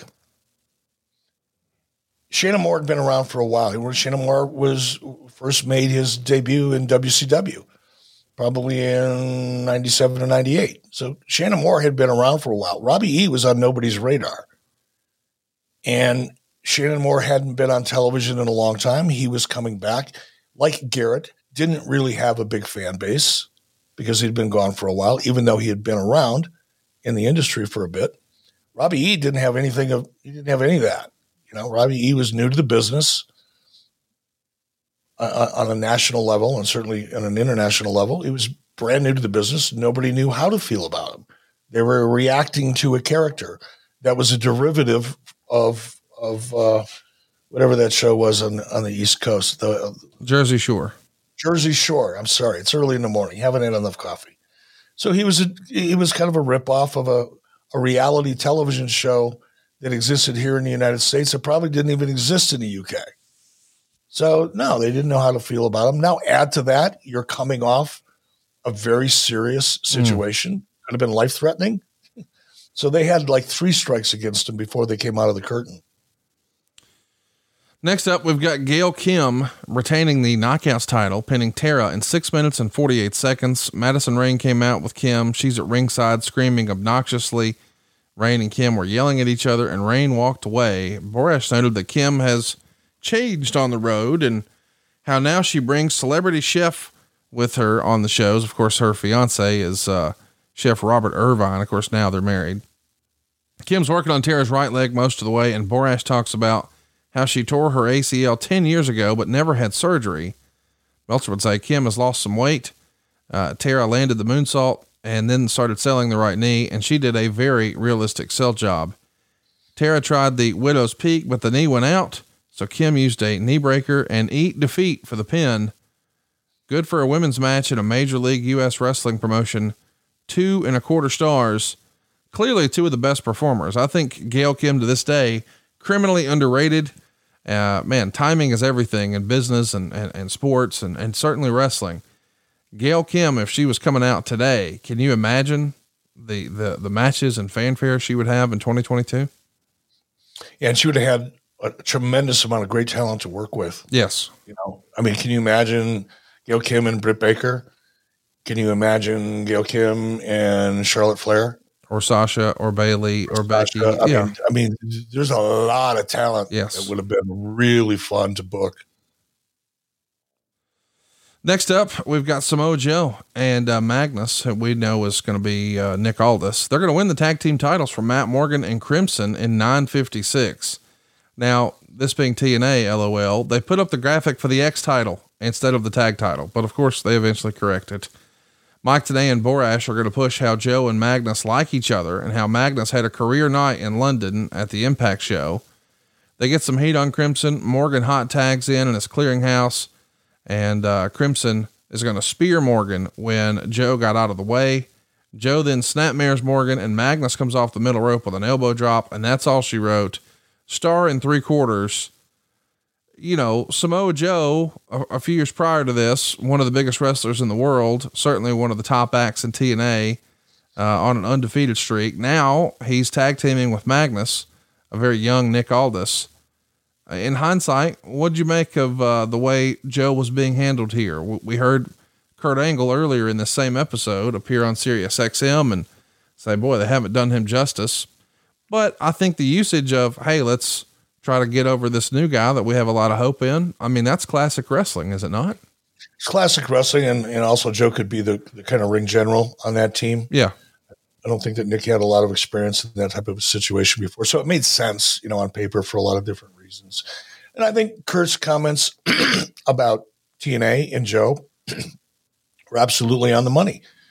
Um, I've said this before. Vince Russo just absolutely didn't want Joe on TV He was just dead set against it. And Dixie did. So even before I got there, there was this, from what I've heard, I obviously wasn't there, it was before I got there, but there was just always this feeling that, you know, from Russo's side of the equation that, you know, Joe shouldn't be on television.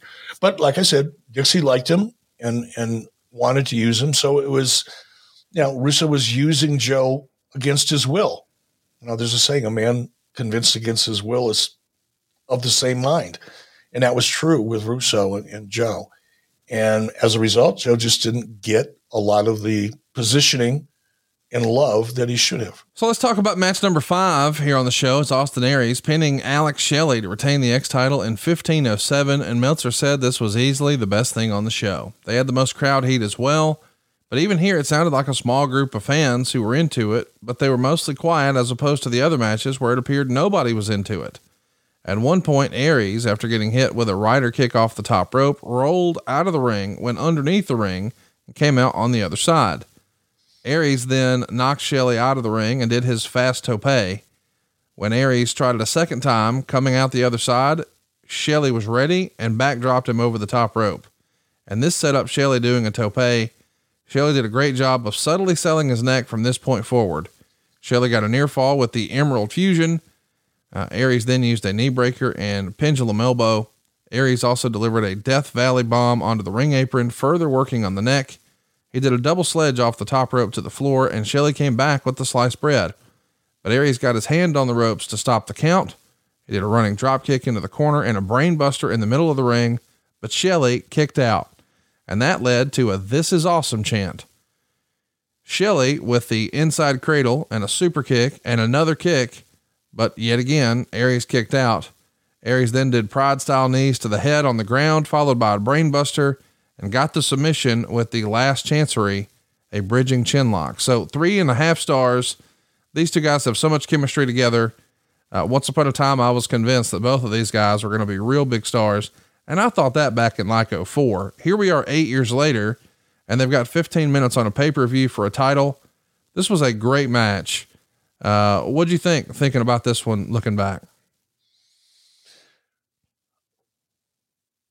I really, really liked both of these guys. Alex Shelley, you know, go back and you watch some of TNA, some of it we've covered here in 83 weeks. When you go back and watch some of the amazing matches that he had um, as part of the Motor City Machine Guns, always loved his work. Aries is a guy, and I understand why you know we're not seeing Austin around a lot. He's got a very strong personality. Like he's not abusive. It's just a strong personality. And he puts up with no bullshit. Zero. So you got somebody with a strong personality that doesn't tolerate bullshit, probably not going to last very long in the wrestling business because you've got to learn how to deal with that. Um, but man, he was good. I love and I respect Austin Aries for being who he is because he's he's consistent. He, he's that he's very consistent, and I respect him. I really do. But his personality held him back.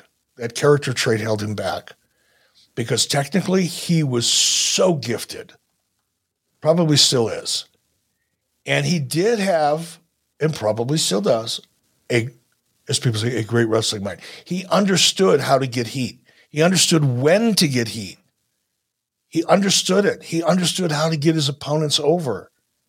He, he understood. He had the ability, not to the extent of Ric Flair or or others, you know, or a Kurt Angle, but he had the ability to make his opponent look better than they really were, which is a really valuable asset. He had so many great tools in his toolbox, but his attitude got in the way. But this match, this, there's no way this couldn't be a phenomenal match with these two. They could have the worst match of their respective careers, and it would still be a great match. Before we go though, I mean, we move on. So you these guys were on your radar going back to 2004. Where Yeah. did you see them? Ring of Honor. Ring of Honor Really? had him early on, and Samoa Joe was this unbeatable god in Ring of Honor. I mean, he had an incredibly long reign, and then all of a sudden at Final Battle, uh, Austin Aries beat him, and nobody could believe it. I mean, it was one of those reigns where people just thought, "Well, Joe will be the champ for years. Nobody will beat him." And then Austin Aries did. Austin Aries did, but uh, Alex Shelley was a part of uh, a, a group that was sort of the uh, the young punks who were trying to take over, and and they had a great crew there. Roderick Strong was in the group, and Jack Evans. Anyway, Alex Shelley uh, obviously is going to go on to become a big time deal in TNA with the Motor City Machine Guns and all that. But it's crazy to think, and, and I know that Aries, as you said, is you know his own man, and and and for whatever reason, certain people don't like Aries, and I've had him at a Starcast, and he was great to deal with. So I can only speak to my experience. But Alex Shelley not being involved in, in in television wrestling right now is just wild to me. Like, and I know that he's he's got a real gig outside of wrestling, and he no longer needs wrestling. But you know, you would think with seemingly fifteen new wrestlers are signed a week, and Alex Shelley's hanging around, dude, somebody's missing the boat. Yeah, or or it's just maybe Alex Shelley realizing that he's not as young as he used to be. Injuries are an issue, um, and at some point in time, you have to make the decision of what, what's what's the next twenty years of your life going to look like. Yeah, And as much fun as you're having wrestling, and as much potential as you may have, you reach a certain point in your life where reality sets in, and you're gonna you're at that fork of the road. You know, you're you're still young enough to pursue a career outside of wrestling, wherever your interests may take you. Um, you're still healthy, you're still having a blast. But if you look into the future, ten or twenty years, you know that you got to pull the plug on this wrestling gimmick unless you're pulling in significant amounts of money every year so that you can save for your future retirement, knowing that you're not likely to end up in a high paying career once you get out of the wrestling business because you've dedicated your life to, to, to an industry that is so unique. It doesn't really apply itself very easily to life outside of the business. So you hit that fork in the road. And, and I respect Alex for making the decision he made. I wish more people would make it sooner. That's why we see often guys who, you know, at one point in time were, you know, climbing up that card and getting a lot of attention and, you know, positioned pretty well, maybe even making a lot of money. And you think, well, this is going to go on forever. It doesn't. Things can happen in a blink of an eye. Or in the case of Jesse Sorensen, an injury can injure shit in a minute.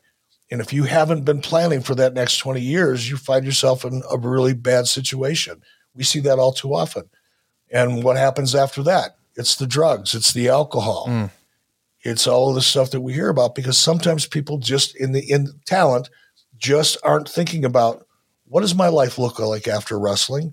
And I think Alex Shelley is somebody that, you know, young talent should be thinking about and talking to because you do have to, you know, JR talks about this a lot.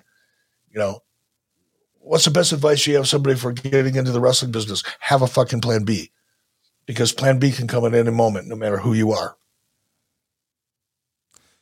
Great advice. Let's talk about what's next. These guys didn't have a plan B and maybe still don't. It's Kazarian and AJ Styles. They're going to hook it up for 18 minutes and 42 seconds. Meltzer would say there was some good wrestling here, but he thought it hurt the crowd because it uh, maybe dragged because it, they went so long. He said Kazarian came out looking unhappy and being forced to wear a Christopher Daniels t-shirt. Daniels is out with him and orders him to wrestle in the shirt. And that leads to a spot where Styles tears the shirt off. One cool move was Kazarian slingshotting Styles into the ring and hitting the diamond cutter on him for a near fall. And then Styles did his moonsault into a reverse DDT for a near fall. Kazarian gets a near fall with the downward spiral, and Daniels is pounding on the mat, to get the crowd into the finish, but they're just not reacting at all. Uh, there's some more near falls, and then Styles finally hits the Pele kick. And with Kazarian down, Styles gets on the apron, jumps to the top rope. It looks like he's going to do a springboard move on Kazarian, but instead, he balanced on the top and then moonsaulted backwards to take out Daniels. And the crowd popped big for that one. Styles went to springboard back into the ring, but this time Kazarian caught him with the fade to black uh, and got the pin. Two and three quarter stars. Kazarian getting the win over AJ here. These guys are, again, in my opinion, homegrown TNA talent, whatever that means. But this was a great match. But the story is a little all over the place in that Daniels has control of Kazarian, but they're going after AJ. And I don't know, maybe it's not the best use of AJ, but damn, the match was fun. Well, the match couldn't help but be fun. You talk about some great talent, AJ, obviously, and, still having a great career today. Frankie Kazarian, I think, just signed, if I read correctly, or re signed with AEW. Chris Daniels still a part of AEW. These guys know their shit, and they knew it very early on. They were fun to watch. Uh, Frankie and, and Chris in particular, I really, really loved working with those guys. Very creative and very open minded, selfless they didn't let their egos get in the way. They just wanted great stuff. They wanted great stories. They wanted opportunities to have great matches. Um, you couldn't ask for two better people to work with. And, and AJ right there with them. And AJ was not as open minded sometimes as Frankie and, and Chris was. It took a little more work, you know, to get to get AJ on board with something. But when he did, he was fully committed and, and a real pros pro. I will say, you know, this is Frankie and Chris you know, I have to go back and watch it. But this sounds to me like Frankie and Chris doing their absolute best with a with a weak ass storyline. I understood just based on what you laid out, I can imagine what we were thinking at that time. But this is a perfect example of what you're thinking looks good, really good on paper and the way you imagine it in your head, but it doesn't connect to the audience in the same way. And that's probably what this was. Next up, we've got Gunner pinning Garett Bischoff in 11 minutes and 58 seconds. Of course, Eric Bischoff and Hulk Hogan are in the respective corners. And Meltzer would say this match just didn't work as the semifinal, and they went too long, and it really exposed Bischoff. Garett came out to Hogan's music with Hogan to uh, ensure a reaction, but the crowd was into Hogan. Not super loud like usual, but louder than anyone else on the show besides Aries and Shelley. They didn't react to the match, and it was a good opening match but here it's second to last. Gunner's trying to carry it, but it wasn't good enough to do so. The big spot saw Eric slap Garett in the face, and this led to uh, Hogan going to the other side of the ring and decking Eric with one punch, and the crowd popped for that punch. Before the match, Eric did an interview and said he was bringing a flag for Hogan to throw in when Garett was taking too much of a beating. Gunner's beating him up most of the way, with Hogan telling Garett to fight back, Finally, Hogan gets on the apron and it looks like he's ready to throw in the towel, but Garett tells him not, tells him not to with the idea that he's showing guts and Gunner, uh, then hit the DDT for the pin. So it looks like it's going to be a, you know, almost a Rocky type movie and Garett's going to get the win, but Gunner does half a star. What'd you think of this match in hindsight? I have to go back and look at it. I don't remember it. Uh, and I'm certainly not going to take Dave's perspective of it uh, and, and, the way he contextualized it. Um, so I'd have to go back and look at it. Just the way you laid that out, um, I can see why it was done that way, and I think it was the right thing to do. You know, the worst thing in the world would have been for Garett to win that match. It would have been horrible for Garett. You're young. You're everybody knows your last name, but nobody knows who you are. That's a that's the situation Garett was in, and Garett had to establish his own personality in a non gratuitous way, meaning don't just put him over and put him over and put him over. He had to fight from underneath. He had to be that young guy trying to break into the business. He had to have flaws that he had to overcome. That's called the fucking journey. That's what wrestling, that's what books, that's what television shows, and that's what movies are built upon. The hero's journey. It's a very fundamental storytell, storytelling technique or, or format. And that's what Garett was doing at that time. So the way you laid it out to me, I was able to visualize it. And I think the match probably made sense. Now, you could argue that it might should not have been second to last. And I would listen to that argument and have an open mind towards it. I would counter, not as a justification, but as a thought to be put on the table in debate is, but yeah, it's Hogan. You know, the storyline was Hogan was Garett's trainer and was going to assist in Garett's journey through this maze of professional wrestling. Well, if you've got Hogan in that position with Garett, are you going to put him on in an opening match? I don't think so. Yeah, if Hogan's there, it's got to be later in the show. I understand why it's here, but I, I too could be talked into it not being in this spot. Our main event is Bobby Roode retaining the TNA title in a four way over Jeff Hardy, Bully Ray, and James Storm. Sting is the uh, ring enforcer. They go 15 minutes and five seconds. Meltzer would say there was no response to Storm and Roode, but the crowd saw the stars as Hardy and Sting. He says, in fact, Hardy's reaction is roughly four times as loud for that for Storm. Roode got no cheers and very few boos. And um, yeah, a four way in a main event always sounds like a good idea on paper and execution, maybe not so much. Uh, the finish happens when uh, Sting jumps into the ring and takes the belt to keep Bobby Roode from cheating here. So Roode and Sting start arguing. Roode starts poking Sting in the chest. Sting's doing nothing yet. But then when Sting is shoved by Roode, he does nothing yet again. So now Roode starts calling him gutless and he dares Sting to hit him with the belt. Once again, Sting does nothing. And now Bobby Roode spits in Sting's face.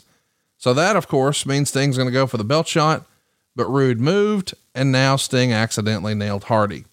Roode goes for the pin, but Sting won't count. Roode is yelling at him to count, and after Roode covered Hardy for a long time, Sting went down to count very slow, but Hardy still didn't kick out, and he counted three. And of course, Sting is mad that he had to do that. And Meltzer would say it may read good, but it came off bad. Star in three quarters. Is this just overbooked horseshit, Eric? Probably. I would, yeah. And that, that was a consistent problem. I think it still is in some respects. Um, overbooking, too much detail. And you don't see it in, in WWE and AEW to the extent that you saw it here. But this is what happens. You got four guys in the ring. And they start out with a very basic batch. Looks great. By the end of the day, when everybody's adding in their little details, when everybody's adding one little thing here and then one little thing there, what starts out as an apple pie at the beginning of the day turns into something completely different. it's a it, it, it's a it's a buffet by the time you're done because everybody's adding in little stuff, and it, it's not overbooked in creative. Right when you lay it out on paper, there's a reason for it. It all makes sense. Everybody agrees to it. And then you get to the arena and the talent gets a hold of it and the agents get a hold of it. And then they start tweaking this and tweaking that and changing this and adding that and taking this out and doing this and doing that. And they're doing it for all the right, you know, their intentions are always good. But by the time the match comes off, what started out on paper as an apple pie turns into a Chinese fucking buffet. Yeah. By the time you see it in the ring. And that's where the overbooking comes in. It's it's not booking in the creative sense. It's booking in the in the in, in the in the context of putting the match together. And when you it's bad enough when you got two guys doing it. Now you got four guys. It's it it's was very typical in in TNA. Let's uh, talk about what the readers of the Observer thought of this show. Against All Odds got a 45% thumbs up, a 43% thumbs down, and 12% thumbs in the middle. I, I, don't know, Eric. I think I would go thumbs in the middle just because of how much I enjoyed Alex Shelley and uh, Austin Aries. What would you say? Thumbs up, thumbs down, thumbs in the middle? I would say it was probably thumbs in the middle. You know, obviously some flaws, some issues with the show, some issues with creative but overall, I think it was it was a good show. It wasn't a great show, but it was a good show. Well, let's uh, let's do some fan questions. But before we do, I want to mention the show got between seven and eight thousand buys. How does that strike you in hindsight? Embarrassing. Be a good word. What's crazy to think is the rumor and innuendo is that the Game Changer show that happened a few weeks ago at Hammerstein, uh, sometime in January, it was the biggest independent wrestling show of the year. And of course, Game Changer only appears on pay per view on FITE.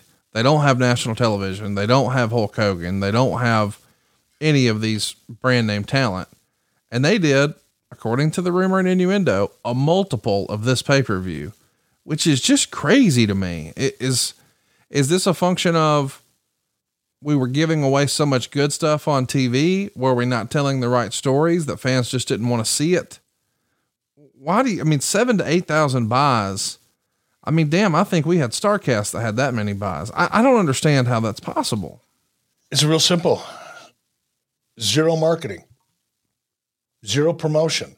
But you're on Spike. How, how can you say zero marketing and That's not enough. That's not enough. The, the, the, the, there's a lot of people over the years, some of whom we know very well, that believe if you put it on television, you'll build a pay per view audience.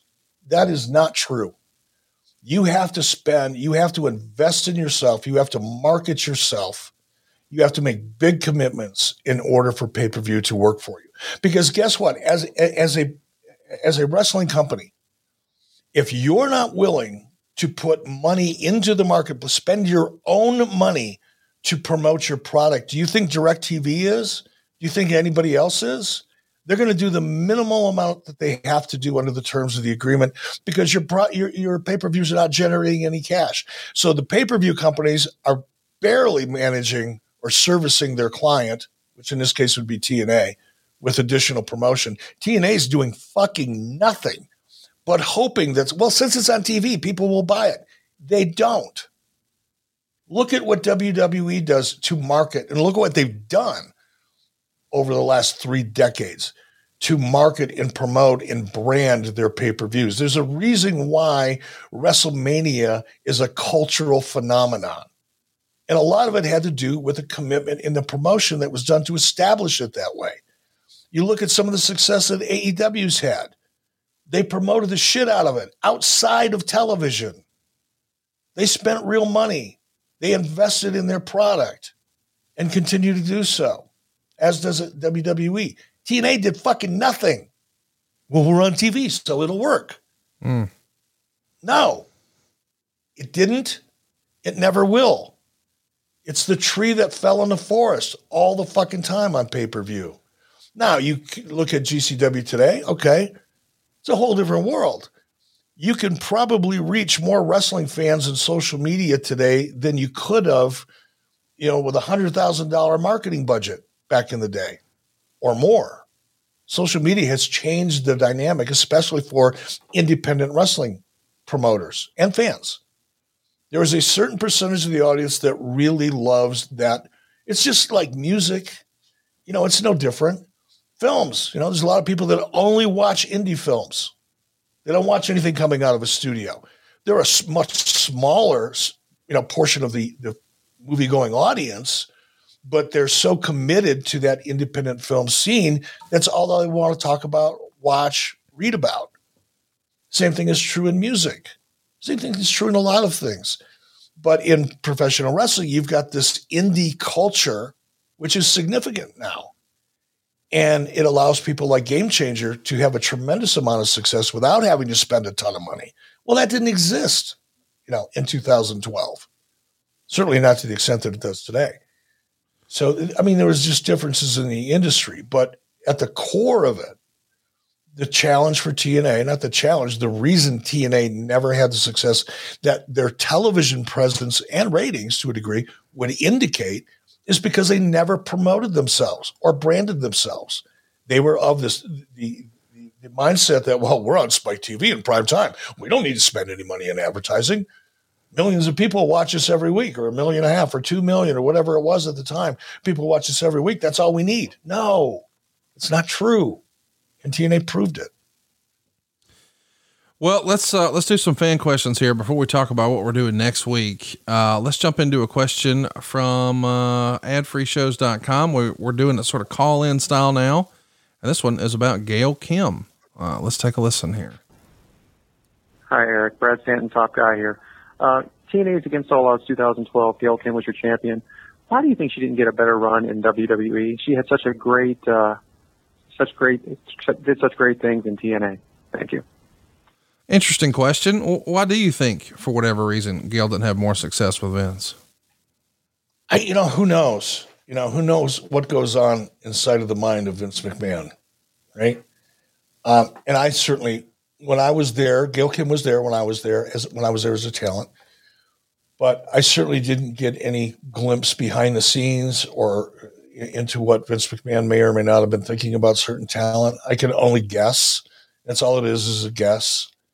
Um, is that at, at the time that Gail was in WWE, Vince's idea of what the women's division should look like and what the women in it should look like were different than they probably are today. Um, I don't. I never heard or saw any kind of issue with Gail backstage. She was well liked, well respected, fun to be around.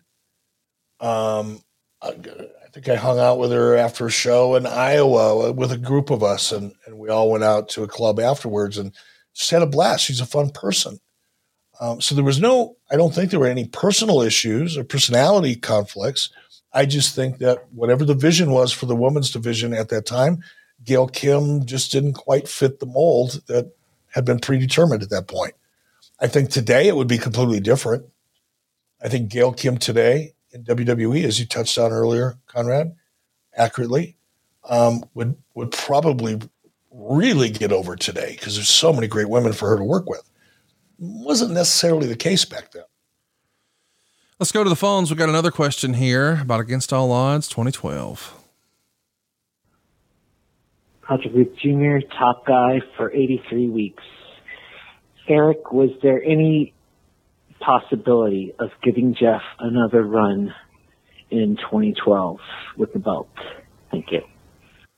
I'm sure he means uh, Jeff Jarrett here in 2012. Yeah, I don't think that was on the table with all due respect. Um, I think for the most part, the issue for with Jeff becoming the champion again, that would have been a bigger issue between Dixie and Jeff than it was anybody else. But it was never on the table, at least not to my knowledge. Um, there may have been some within TNA at the time that were suggesting it in private meetings or conversations and things like that, but it it was never on the table for discussion. And I think that just had a lot to do with the underlying tension between the Carters, not just Dixie, between the Carters uh, and Jeff Jarrett. Uh, we got uh, two more calls here, and then we'll preview next week. Here's uh, another one here from Ad Free. Hi, Eric. It's Brad Stanton, top guy. About the 2012 Against All Odds, I just wondered if you still keep uh, any kind of contact with Gunner. Jackson Ryker is his name now. Um, he just left uh, WWE recently and uh, wondered if you knew what he was up to. Thank you. You know what Gunner's up to these days? Does Garett keep in touch? Do you keep in touch?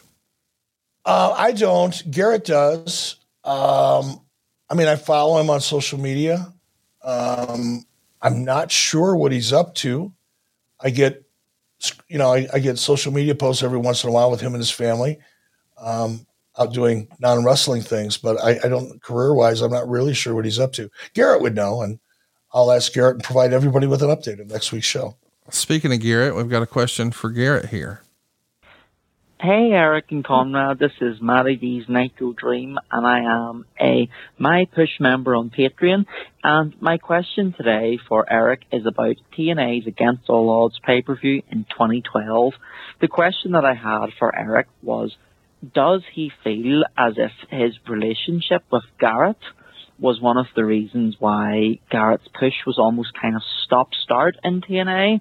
Um, whenever I was looking at the results for this show and looking back on it, I realised that Garett, that Garett lost the match to Gunner whenever he was kind of in the middle of his big push, and I know that it was done to put a lot of sympathy on him as a babyface.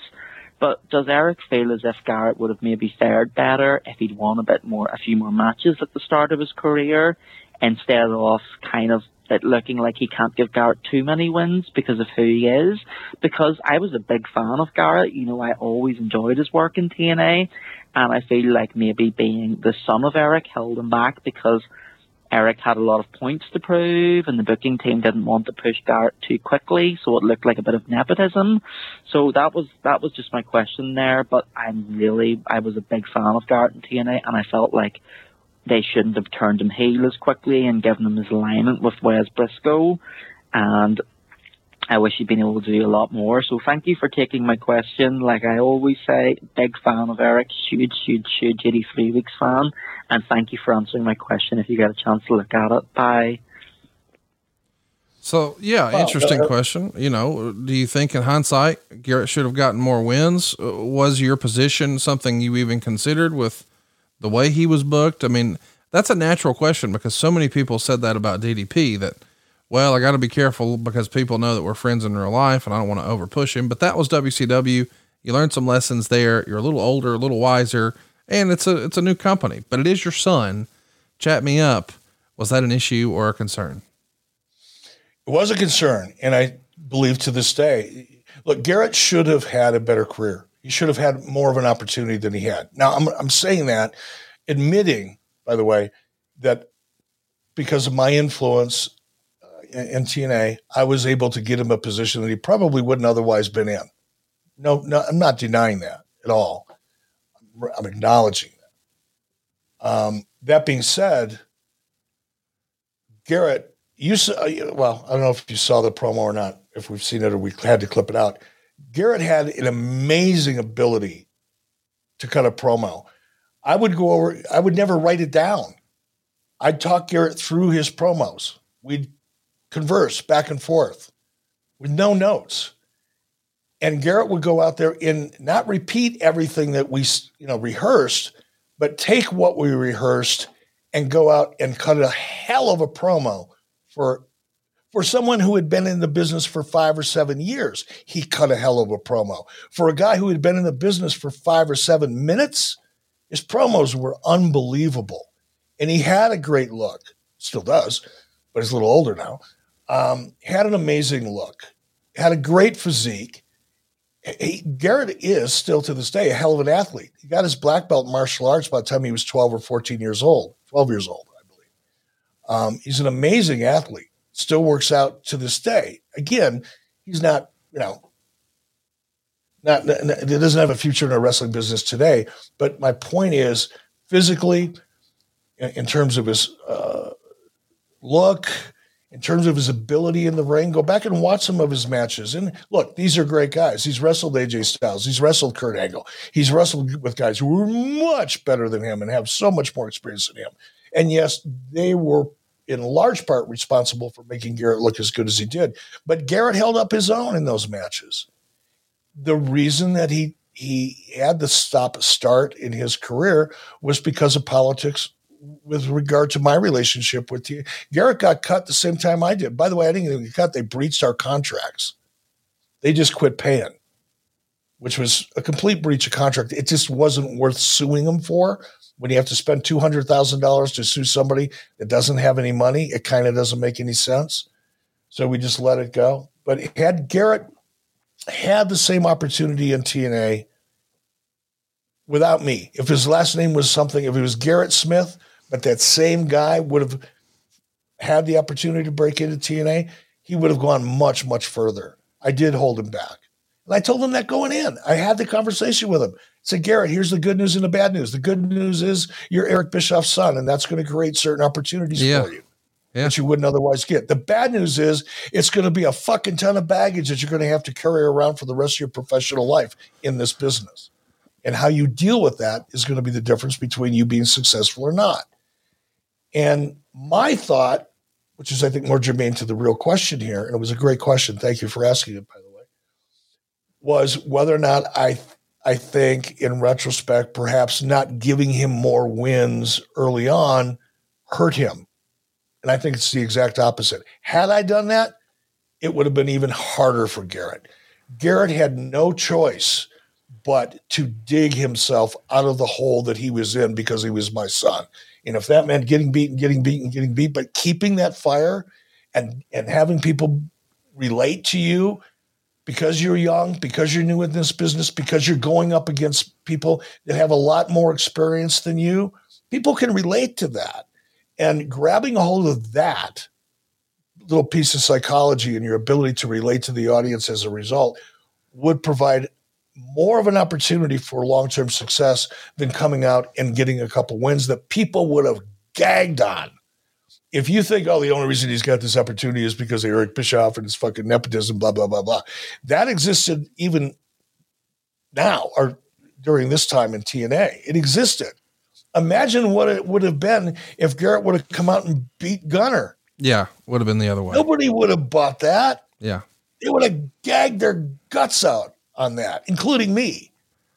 So no, I'm I'm very comfortable with the way we tried to build Garett's career. I wouldn't have changed anything. I don't think it held him back. I think what held him back is TNA. Well, we're not going to be holding back next week because we're going to be watching the uh, the go home edition of Nitro, February seventeenth, nineteen ninety seven. It's the go home for Super Brawl, which is the big rematch with Hulk Hogan and Roddy Piper. Roddy is going to be at Alcatraz. Robbie Brookside, that's right, Robbie Brookside is going to be on Nitro to wrestle Dean Malenko. The Outsiders are going to call Tony Schiavone and Larry Zbyszko, uh, Zbyszko's punk cards. We're trying to heat up uh, Scott Hall and Larry Zbyszko. The Steiners are in a mysterious car crash that the NWO says they have nothing to do with. Prince Iaukea is going to become uh, the, the champ here. And on the other channel, well, Shawn Michaels is going to lose his smile. And oh, yeah, Nick Patrick is taking on Randy Anderson. Such a fun episode of Nitro. It's what made Nitro so great in 1997. In two weeks, we'll be talking about the actual Super Brawl show as we celebrate the 25th anniversary of Roddy Piper and Hulk Hogan. So much fun uh, coming down the pike. This is going to be a phenomenal year as we revisit all things WCW 1997. But you want to talk about fun, Eric? I think the cat's out of the bag. They've reported on social media today we got plans for WrestleMania weekend, kind sir. We're going to Gilley's in Dallas. Supershowlive.com is where you can pick up your tickets. It's going down on Friday, April 1st, 2022. And this is not an April Fool's joke. It's going to be Jeff Jarrett, Eric Bischoff, myself, and at least one other person. So I guess the question is, Eric, who's the third man? I, I, I don't know. You're going to tell me? I'm not going to tell you, but I will tell you this. We will be yeah. announcing our next new podcast at this show. Uh, we do have a special guest there, but we've got a few other tricks up our sleeve because everybody's in town for WrestleMania. We want to be a part of your plans. So here's the thing if you're going to WrestleCon on uh, Friday, as soon as you finish, come on over. Come do a happy hour with Eric Bischoff, Jeff Jarrett, and myself.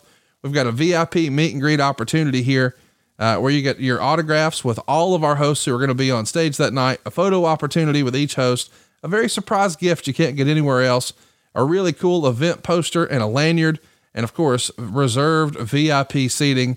It's an experience you can't get anywhere else. And of course, we've still got general admission, but man, come for the happy hour, come fellowship. Let's have some fun. It's WrestleMania weekend. It's April 1st, Friday night. We're going to go ahead and open the doors for VIP at 5 p.m. We'll get started at 7 p.m. and it is going to be fun on April 1st, Friday night. Pick up your tickets right now at supershowlive.com. That's supershowlive.com. This will sell out. So if you're on the fence, you're not sure if you should do it, let me go ahead and tell you, you should do it right now. This event will be a sellout, especially as we announce some other folks who will be participating. We've still got a couple of surprises, but we're not done announcing names. But just to get us started, Jeff Jarrett, Eric Bischoff, and myself, supershowlive.com. I'm ready for Dallas, man. Bring it on. I haven't been to Dallas in a long time, and and my good buddy and and someone who anybody who listens to the show knows, Sonny Ono lives in Dallas now. Um, so I'm going to get Sonny to come on over. Hell, I may even bring Garett over. Garett's fun to have a beer with, by the way. You've never met Garett, have you? I have not. No. I'm bringing Garett with me. So we're, going to have some fun. It'll be a party environment to be sure, but one where we'll have time to interact with fans and share stories and all that kind of good stuff. So I, am really looking forward to it. It'll be a blast. If you can't make it out, uh, still check out supershowlive.com. We're going to have all the details of how you can order this event on pay per view. But man, you can't get these personal, in person experiences. A happy hour with Eric Bischoff and Jeff Jarrett and more. All the exclusive swag. They're going to sign your stuff. It's going to be a blast, man. Check it out. Supershowlive.com. Tickets are on sale right now. And stay tuned for more announcements from uh, all the folks who are going to be in attendance. But we're going to have a lot of fun. And it's going to be on pay per view, brought to you by Triller or Thuzio or FITE or whatever you want to call it. More details to come. But for, for now, it will sell out. Grab them while you can. Supershowlive.com. And don't forget, you get all of our episodes, including next week's, where we break down that super famous Nitro, the go home edition for Super Brawl. It's happening at adfreeshows.com. He is at E Bischoff and he's ready for your hate tweets. I am at Hey Hey, it's Conrad, and we are out of time. We'll see you next week right here on 83 Weeks with Eric Bischoff. John brings his skewed sense of humor. Jeff brings tips to cut strokes off your next round. Together, it's those weekend golf guys. They'll pay a lot of money to PXG and Titleist and Callaway and on and on and on, right? How many yards do you think you're going to pick up with that extra driver? I think I can get an extra 5 to 10. What if I give you 15 to 20? you pay me more. Jeff Smith right? teaches on the sliding scale. those weekend golf guys, the podcast, part of the Believe Network. Just search B L E A V on YouTube or wherever you listen.